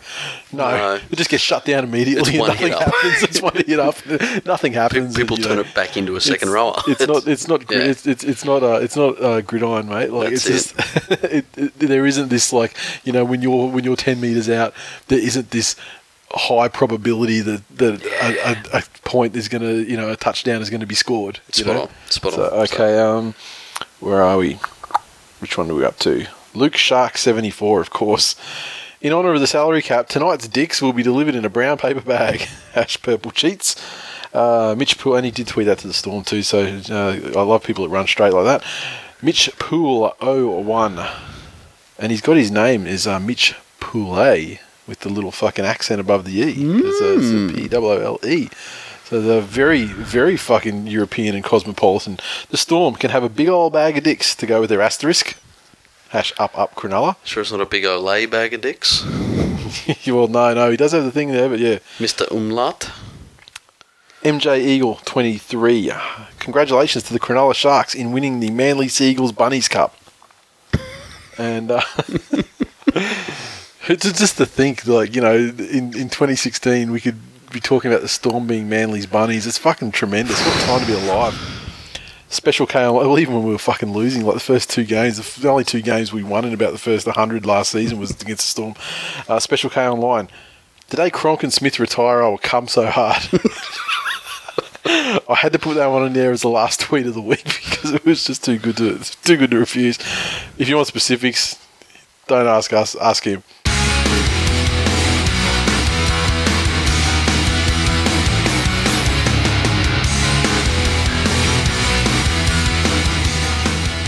Previews very quickly. Fucking hell, here we are. All intentions to blast through it tonight, and here we are after the two-hour mark already.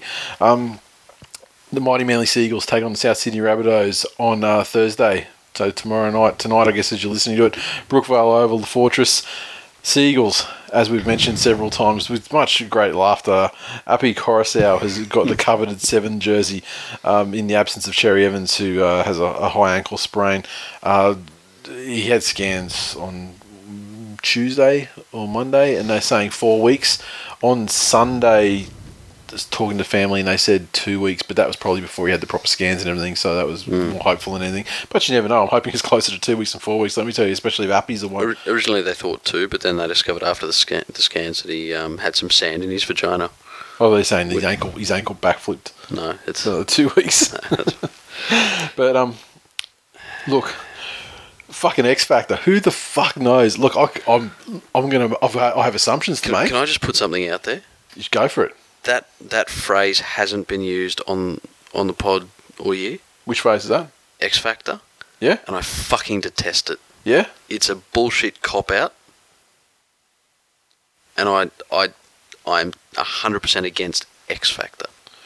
Where did that begin for you? Years ago, Who when, fucking when Wendell you? fucking Sailor started calling everyone the X Factor. Show me, show me on, show me on this pop vinyl where the X Factor touched you. Does your pop vinyl have a soul? um, need- no. well, here, here's a female Thor one. and you know, touch it you know on the it was? It was it was the Ben Barba year. okay. It was when Ben Barba won the Dally M, and every team needed to have an X factor.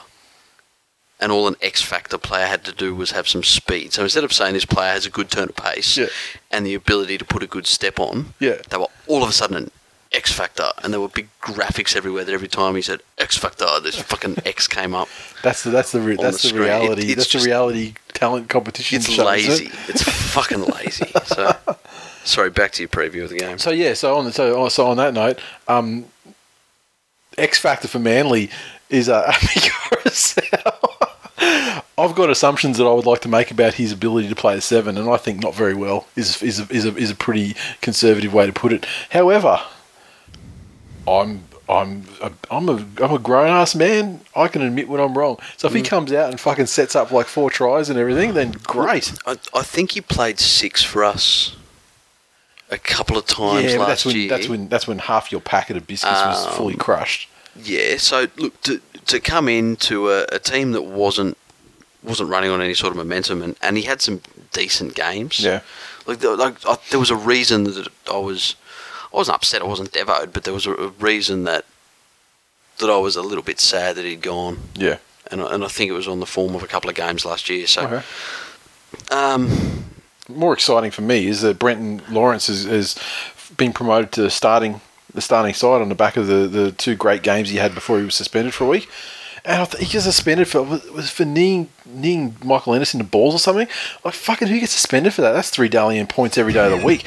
Um, Marty Taupau's back as well. Hopefully he can continue on his uh, on his merry way this season. He's making a fucking believer out of me.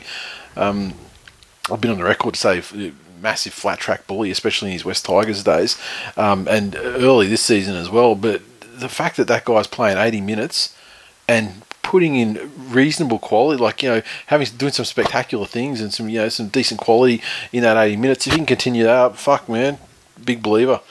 Willie um, Army named on an extended bench. Yeah, what the fuck's that all about? Oh, actually, have you got? I don't have Willie Army on there. What are you talking about? Yeah. I've got the a bench of Lewis Brown, Josh Starling, Darcy Lussick, and Varve with Leary and Luke Burgess on the extended bench, which is more to the more saying that you know there might be potential No Luke forward Burgess. forward dropping out. No Luke Burgess. I got yeah, yeah. Well, he was only in there thanks to the suspensions of um Yeah. EJ into power. So Willie Army. Back in the squad. yeah, I don't. I had, I don't- what numbers he got? I don't see him on there. He's literally not on there. Look, Oh, he's not on mine either. You no, he's, not- oh, he's making it up. Yeah. You motherfucker. Um, he's fucking. You did very well to keep a lid on that. Oh, you give me a fucking fright, man. Nice. I'll fucking kill you, man. Yeah, look, um, you want to die, this is this is the way you're going to die. I, I think Souths, even with the players they have out, Five day turnaround, massively untested, and who fucking knows halves combination. Yep. Even if they're great, they're still played together for like you know five day turnaround. They probably get two training sessions together max. So anything they do, there's going to be no Yep. chemistry. It's going to be like somehow ad lib, genius, fluky sort of in, stuff. individual brilliance, Yeah. brilliance with their and and I mean, Appy Koroisau, the individual brilliance is not something that I that I associate with him. no, not at all. Not Um, hooker. I mean, maybe seven. Maybe it's his thing. I don't know. Yeah, it's um, you know the the good Burgess brother is back for St George. Yeah, he's back. They Um, don't have the five day turnaround, and this is the second five day turnaround for Manly as well. So there's like a there's a fatigue factor in there. Yeah. there's it's great they've got some you know So- guys like to power on that back in. So I think that they potentially you know could be better than last week because I mean let's be honest, right? You know, Cherry Evans hasn't been like a dominant you know guy. I mean he's been he's been doing some okay things, but I mean he hasn't been Oh, he's a fucking wet sail. So yeah, but he, he hasn't been you know setting everything up. I mean, a lot of the stuff has been coming from you know Jamie Lyon and you know, Tommy Turbo, Yeah. and, and those guys are going to be there. Brett Stewart obviously acts as an additional playmaker when they you know sort of hit the hit the red zone. So who you know they could fucking you know they they could uh, you know shock the world. And if the, Yep. the rabbits of last week turned up again, oh, look, they geez, could, I hope they do. they could, but they won't. I think uh, I think South will get them at the Pillow Fortress. Yeah, that's Pertec, mate. They're not playing there. They're playing at Brookvale, the actual fucking. Hey, if the shoe fits, if the shoe fits, well, the shoe doesn't fit, so you must have quit. no. You guys are like like This ain't no. Cinderella story for fucking rabbit, rabbits, motherfucker. The shoe don't You know? fit. Popes popes would take the name of a predecessor that they believe they shared the qualities with. so on what's been a very religious fucking episode, Oh. in sharing the qualities, Brookvale is the new pillow fortress.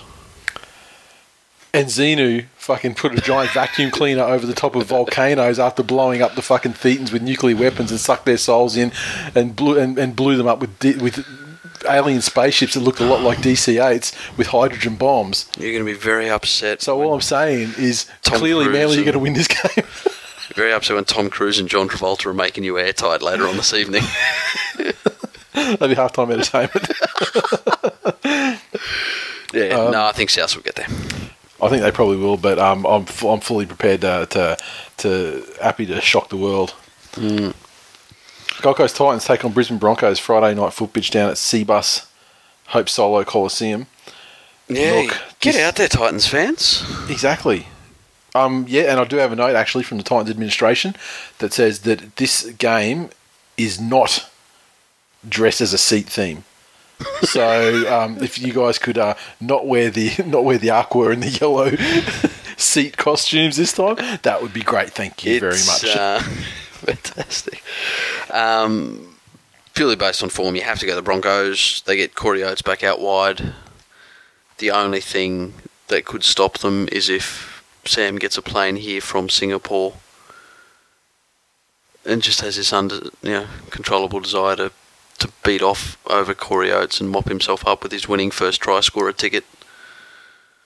It might put I'd a like of- to see him get home though. I'd like to see him get that get that first try score again. Just it's good as you know for it to be a thing. That'd you be know? fantastic. I'd love to keep being a thing because then I'd That'd put be money on that thing and make money too. So it's you know everyone's happy, And then I'd put money on that thing, and it wouldn't be a thing anymore. and then we'd all be fucking shot in the knees by gangsters, So- fucking loan sharks. yeah, Brisbane comfortably. I think Brisbane comfortably too. I mean, it's, as you said earlier, it's a great test for the Titans to see where they're at. I mean, like they've you know been some pretty fucking average sides so far this season, but they've done so and not looked good doing it, but they've they've had a great deal of spirit and you know and looked pretty solid. So, if nothing else, this is a great test for them to see if they're you know if that's kind of a flash in the pan thing and how far Hart can carry them. Yep. Um, and you know, hopefully they can get them uh, get the Broncos right in the passy. Nice. Broncos will win though. I think fairly comfortably too. Melbourne Storm take on the Newcastle Knights on Saturday afternoon down in Melbourne, and this one is going to be Melbourne by a thousand. Next, Yes. Newcastle. Rugby league is a funny game though, and one of these days Newcastle's going to win a game, and it's going to be upset, and it's going to be one where it's like absolutely bullshit, like the last one you expected. Um, Look, they, they may pick up a couple around Origin time, but um, I, I don't think it's going to be Melbourne in Melbourne. Yeah, yeah. I, I don't. I remember, remember the, the finals a couple of years ago when they when it was when it was Melbourne. Just yeah, and the side was nothing like it is now. They're Yeah. going to lose by a thousand. Uh, where are we? Western West Cronulla. Tigers take on the Cronulla Sutherland Sharks at Campbelltown Stadium Saturday afternoon. This one, the future of the West Tigers versus the past of the West Tigers, essentially. Um, well, actually, we got we got Hino on the bench. Feeder. They're not as much. They're not as tigerish as they used to be. That's for sure. Okay, so the Sharks obviously coming off a high, beating the Storm, a team that's you know been somewhat of a nemesis for them, you know, over recent times. That's it. Uh, the Tigers disappointing two weeks in a row. Like I'm still I'm not this believer of the Sharks, but I think that the Sharks can certainly can certainly overcome uh, the West Tigers in the you know through the forwards. Um, you know, for super coach purposes and just for once again for Origin credentials, I hope Tedesco carves these fucking idiots up Yeah.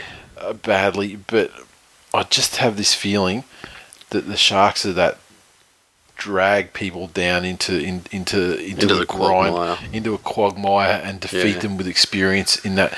And I, and I think that that's still going to be the default position that the Sharks always go to. And Yep. they, they struggle with teams like Melbourne, who also, you know, are great at doing that. Yep. Um, I, th- I don't know if the West Tigers are disciplined enough to, to, to tough that out, and it's probably the sort of thing where they're going to try and chuck their way out of trouble, and if they succeed, then you know they're going to win. Look, if in your your tipping competition, um, or just you know on the punt, or just just for bragging rights, you ne- you need a roughie this week. The West Tigers would be my pick of the round Yeah, I think so. for an upset. yeah, Um, I, I think if the if the Tigers can show as staunch a defence as they did against Parramatta last week, then they've got the attacking power. And I think their their advantages in terms of speed and, and tenacity around their attack are, are suited to, to playing a team like Cronulla. Yep. So I, I, I really do think Cronulla will come away with the bickies, but uh, I'm I'm hedging on, on West being a strong possibility for an upset. big X factor in this game. Robbie Farah starting in a nine, at least as as listed here.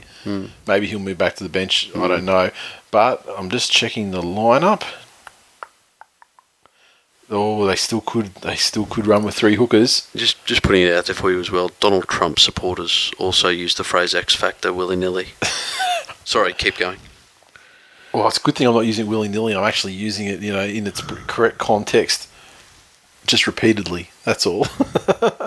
so yeah, Robbie Farah, big X factor because, I mean, when it comes to the West Tigers, the X factor is whether or not he's actually stifling their X factors, or if his experience is something that could settle them in, in what could be a dour affair.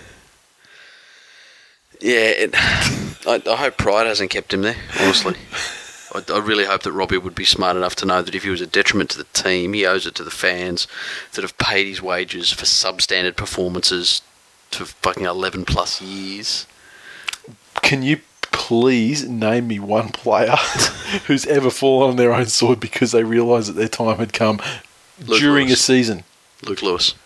He never did, not during a season. Yep, when they got the cap, when they took the captaincy from him at Penrith, That sounds like that. That sounds like someone getting the getting the shits. No, he fell on, losing the captaincy. he fell on his sword and he sat down with Gus and he said, I'm going to retire at the end of the year. And that's when Gus said to him, You need to get out of Penrith. You've played here since you were eight years old. Go, go somewhere else. And he did that for the good of the club and the good of himself.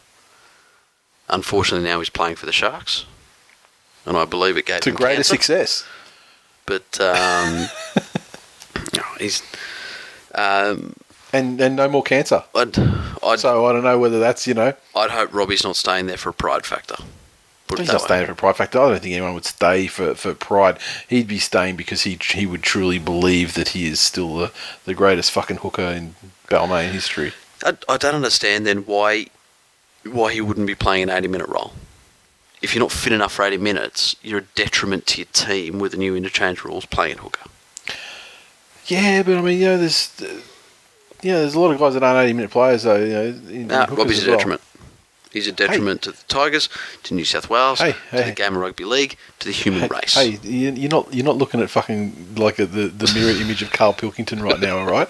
You understand that I fucking agree with everything you said, and have said said, said as much for the last five plus years. Yeah, so like, oh, we're on the same side here. I was just trying to be devil's advocate. Um, okay. Now, North Queensland Cowboys take on the St George Illawarra Dragons at 1300 Teeth Saturday night, 7:30. Look, North Queensland. yeah, I was just I was trying to think of a way to sort of to sort of soften soften the delivery, but yeah, Dragons. No, no, no, no. The the uh, the Cowboys are- in great form despite their loss last week. I mean, you know, extra time, you know, razor thin situation. Exactly. Yeah, uh, you, you're dreaming, Dragons fans. Yeah, a, round a round four loss. Yeah, you're not playing doesn't doesn't do the same mental damage as say a grand final loss. Yeah, yeah, you're not playing the Panthers this week, Dragons. Sydney Roosters take on the New Zealand Warriors up at Central Coast Stadium. So in front of a, an audience who thoroughly did not deserve rugby league played on their doorstep, but they'll get it anyway. And so, so we are the Warriors that aren't quite fully formed, the Roosters that are improving, but Nikorima's been recalled into into the halves, so uh, as opposed to Guerra playing there. Uh, just- Nikorima, Tupu. So they're- really getting nobody back that they've been missing. Um, I really wanted to to like that Mitchell kid when I, when I saw him. I really enjoy watching a young kid coming in and Yeah. you know doing well. oh, you're talking about Latrell, the next Greg Inglis Mitchell. Yeah. Yeah. Um, you know, playing playing with a bit of confidence. You had Yeah. the the guy for Canterbury kick the the conversion that sunk us, and you had uh, Martin kicked the, the field goal for, for Yep. Penrith last week that beat Brisbane. Fantastic. This Mitchell kid just looks like a crying little bitch. he, he Bit of a Mitchell Moses, if you will. Oh, he, he just looks at, you know, some somebody's brought him up to play with the big boys. Yeah. And whenever anything goes wrong, it's not my fault. It's not my fault. It's not my fault. It's not my fault. Yeah. Um, so he's dead to me. The the the Roosters get nobody back. The Warriors uh, are the same. Um, I think the Warriors have the capacity to, to put a bit of mental damage on the Roosters. If Yeah. if they can play with some cohesion, if there's one thing the Roosters haven't been doing this year, it's muscling up, and the, the Warriors have the capacity to, to throw some big blokes at you Yeah, early on in the game. And I think if they can put a little bit of damage in there, then they'll run away with it. Yeah, it's just it's, it's really hard because like I look at the Roosters and you think, well, you know, they're still they're not a world away from uh, you know the being themselves. I mean, they showed some improvement last week. It's just you know a little bit of luck. I mean, it is hard. The more the more games you lose, you know, the harder it is to Yeah. you know finally break through for that win.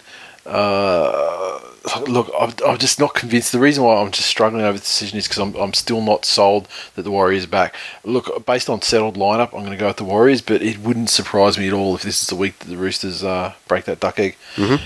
Penrith Panthers, sorry, no, Parramatta Eels take on the Penrith Panthers out at the Pillow Fortress. And I'm sorry to say that I'm very quickly just going to say Parramatta and fairly easily. Yeah, me too. The only thing I can hope for really out of this game is that Moylan comes through uninjured. He's been named. Yeah, So, um, you know, get get your feet wet, son. Get in. very extended bench, hey? Who have we named? Elijah, on my list here, you got Lattimore and Elijah Taylor. PG Elijah Taylor, who you're doing, looking for a new home, I think. uh, Fisher Harris, Taylor, Lattimore. Yeah. It is a long bench. Well, Moylan's at fullback, which Yep. I'm happy with. Yep. Um, Martin's still at six. Soward's at seven. Um, Wallace at nine. Massive X factor.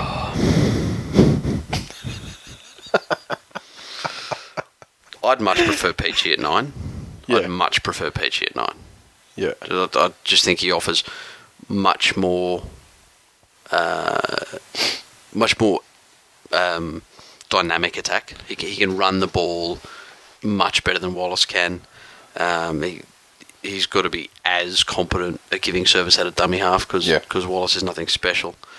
And and whilst Wallace's defensive effort has been commendable, the number of missed tackles that he's had really isn't what you want Yeah. in a in a professional number nine or rugby league field. So, if anything I'd change, I'd dump Wallace, and probably in a vat of caustic soda. And, Well, like the old the old rugby Move on, league but- the old rugby league adage, I guess you'd say, is um, you know, is is very true when it comes to people like Peter Wallace, and it's that um, that souls make tackles, and there's obviously red-headed monsters without souls. look, I'll say it to you again miss. that I don't believe any human being should be judged on any sort of physical characteristic, and I think you're a fucking horrible person. It doesn't surprise me you're a Manly fan. Where's So- the where's the punchline where you turn on Peter Wallace? No, no, no. It, uh, but it, Wow. I'd. Uh, We've had a massive turnaround. Week, I'd- week I'd go so five. let's, far. let's mark this down. week five. he's, he's growing on me like Yeah, a fungus, like a tumor. like Uh, a, a tackle missing fungus. Um, you know, I, I saw Jamie Soward on Twitter the other week tweet it at Chicago Bulls fans, like actually adding Chicago Bulls fans, Yeah. saying, "What's the go? You, you know, on paper, you've got a fantastic lineup, but you're not winning games, or something to that Oh. effect." And I'm like, I almost wanted to tweet at him, "Pot, this is the kettle." What, Hello. what what what I would do in that situation is I would do like a fake RT RT at Michael Jordan, and then fucking say something about Penrith and, and how they're going. that's that's that's the way a professional plays. Yeah, or or just tweet something at at Larry Bird, saying this this guy said you're a cunt and should have never played the game of basketball. Okay. Um, or you just do the sad Jordan meme with like a Jamie Soward one with under the headgear and everything. Fucking, that's giving me ideas for the Yeah. weekend. If I've got time in Penrith lose. I think based on form, Parramatta are going to get this one. Yeah. Canterbury Bankstown Bulldogs take on the Canberra Raiders at Belmore this Monday night foot bitch and uh, Monday night Hopper in the house. Look, Doggies going pretty well at the moment, and Canberra. I mean, you know they've they've over they've overachieved according to my expectations, but they've, they've probably met the expectations of, of mm. their fan base and, and some rugby league journalists who you know picked them to improve quite you know markedly this season. Um, Sezer and Austin are back. Yes, they they are named back to this. So- I mean, whether they're back or not, I, I can only assume that they are because there doesn't appear to be any any shadow players on an extended bench or anything like that. Yeah, so no. at this side, you got to this stage, you have to assume they're going to be there. Chemistry will probably be an issue um, early on. I still think the dogs are, are looking like a very early season finished product Yep. um, the- you know that precludes you know whether they've got an extra gear or whatever to go up when the time comes. But it's pointless talking about that sort of shit now. Anyway, I mean at this stage of the season, they're looking like a fairly complete sort of a sort of lineup at the moment. Yeah. and I'd see no reason why they uh, you know couldn't win quite well. The Belmore too. I mean Belmore, you know, Yeah. they grow an extra head at Belmore. That's it. I, I agree completely. Um, I, I think with with both their first choice halves out, a lot of the other players in and around Canberra came to the party. Yep. And my fear for them is that now that they've got uh, Austin and Sezer back, those guys go back into their shell and expect them to do it all for them again. And I think the Dogs are too much of a, a quality team to do that against.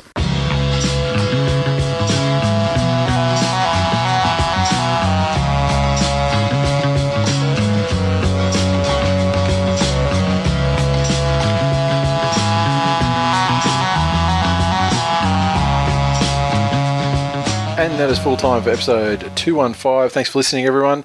As always, you can interact with us on Twitter, so follow at TWI League. We're also on Facebook, facebook.com forward slash This Week in League. So hit the like button, share the posts around, help us spread the good word. No new reviews on iTunes this week.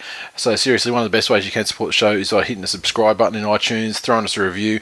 All that good shit uh, helps work the magic um, that keeps us, keeps us in the up the charts and uh, in the what's hot section. We've been in like on the top on the first point on the grid for the what's hot section since the start of the season. So that's tremendous. Since before the episodes started coming out too, so people listened enough to bump us up there before Yeah. we even did an episode this year. You know so tremendous. In- introduce your mum to us. Introduce your aunts and uncles. Oh, they'd, they'd be mad for it. If you work in customer service, introduce us to your customers.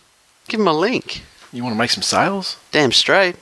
It's like oh, and like you know, sh- you know, you know, if you if you're at school, you know, share it with your teachers. Do a fucking two year mission to a third world country, introducing people to this week in league. Show your dedication. Exactly. Walk around to people's house on a Sunday morning, disturbing them. Knocking on the door. Just, just spreading the word. I'd like to share with you the good news. Just passing me passing them a pair of headphones, you know, attached to like an, an iPod Shuffle, and just saying, just fucking stand there and listen to this. Spot on. Three hours later. uh, Supercoach. Head to heads uh, away, but we just uh, will follow the, the group competition. And uh, the aforementioned Ram and Robbo still up there on top. So uh, well done, son. And uh, shout out to the boys in the crew. Uh, Just putting it out there. yeah. There needs to be a disclaimer before we spoke to them previously in this episode. Yeah.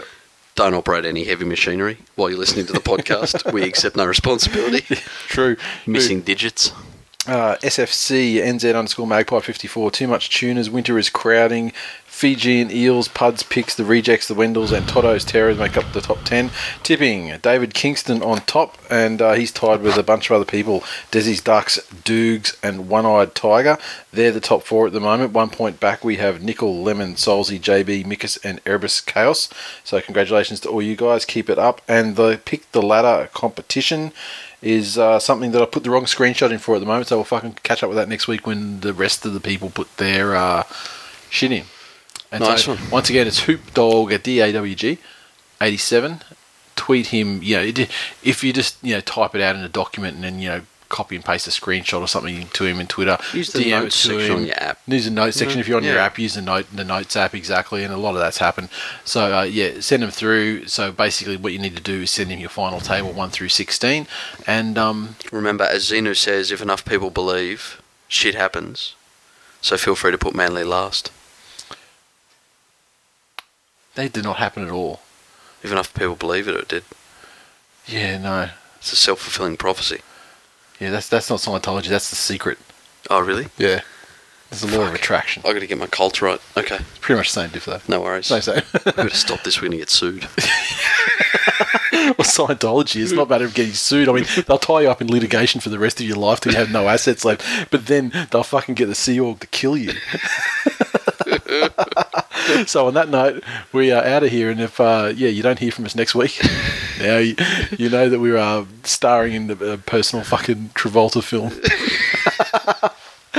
Uh, based on his own personal remake of 8mm starring Nicolas Cage and The Machine. See you next Fantastic. Have a good week, Tool Nation.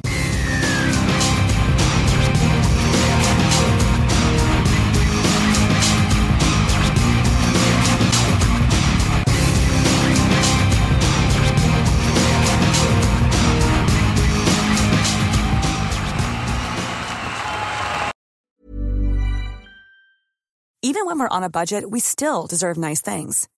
Quince is a place to scoop up stunning high-end goods for 50 to 80% less than similar brands. They have buttery soft cashmere sweaters starting at $50, luxurious Italian leather bags, and so much more. Plus, Quince only works with factories that use safe, ethical, and responsible manufacturing. Get the high-end goods you'll love without the high price tag with Quince. Go to quince.com slash style for free shipping and 365-day returns.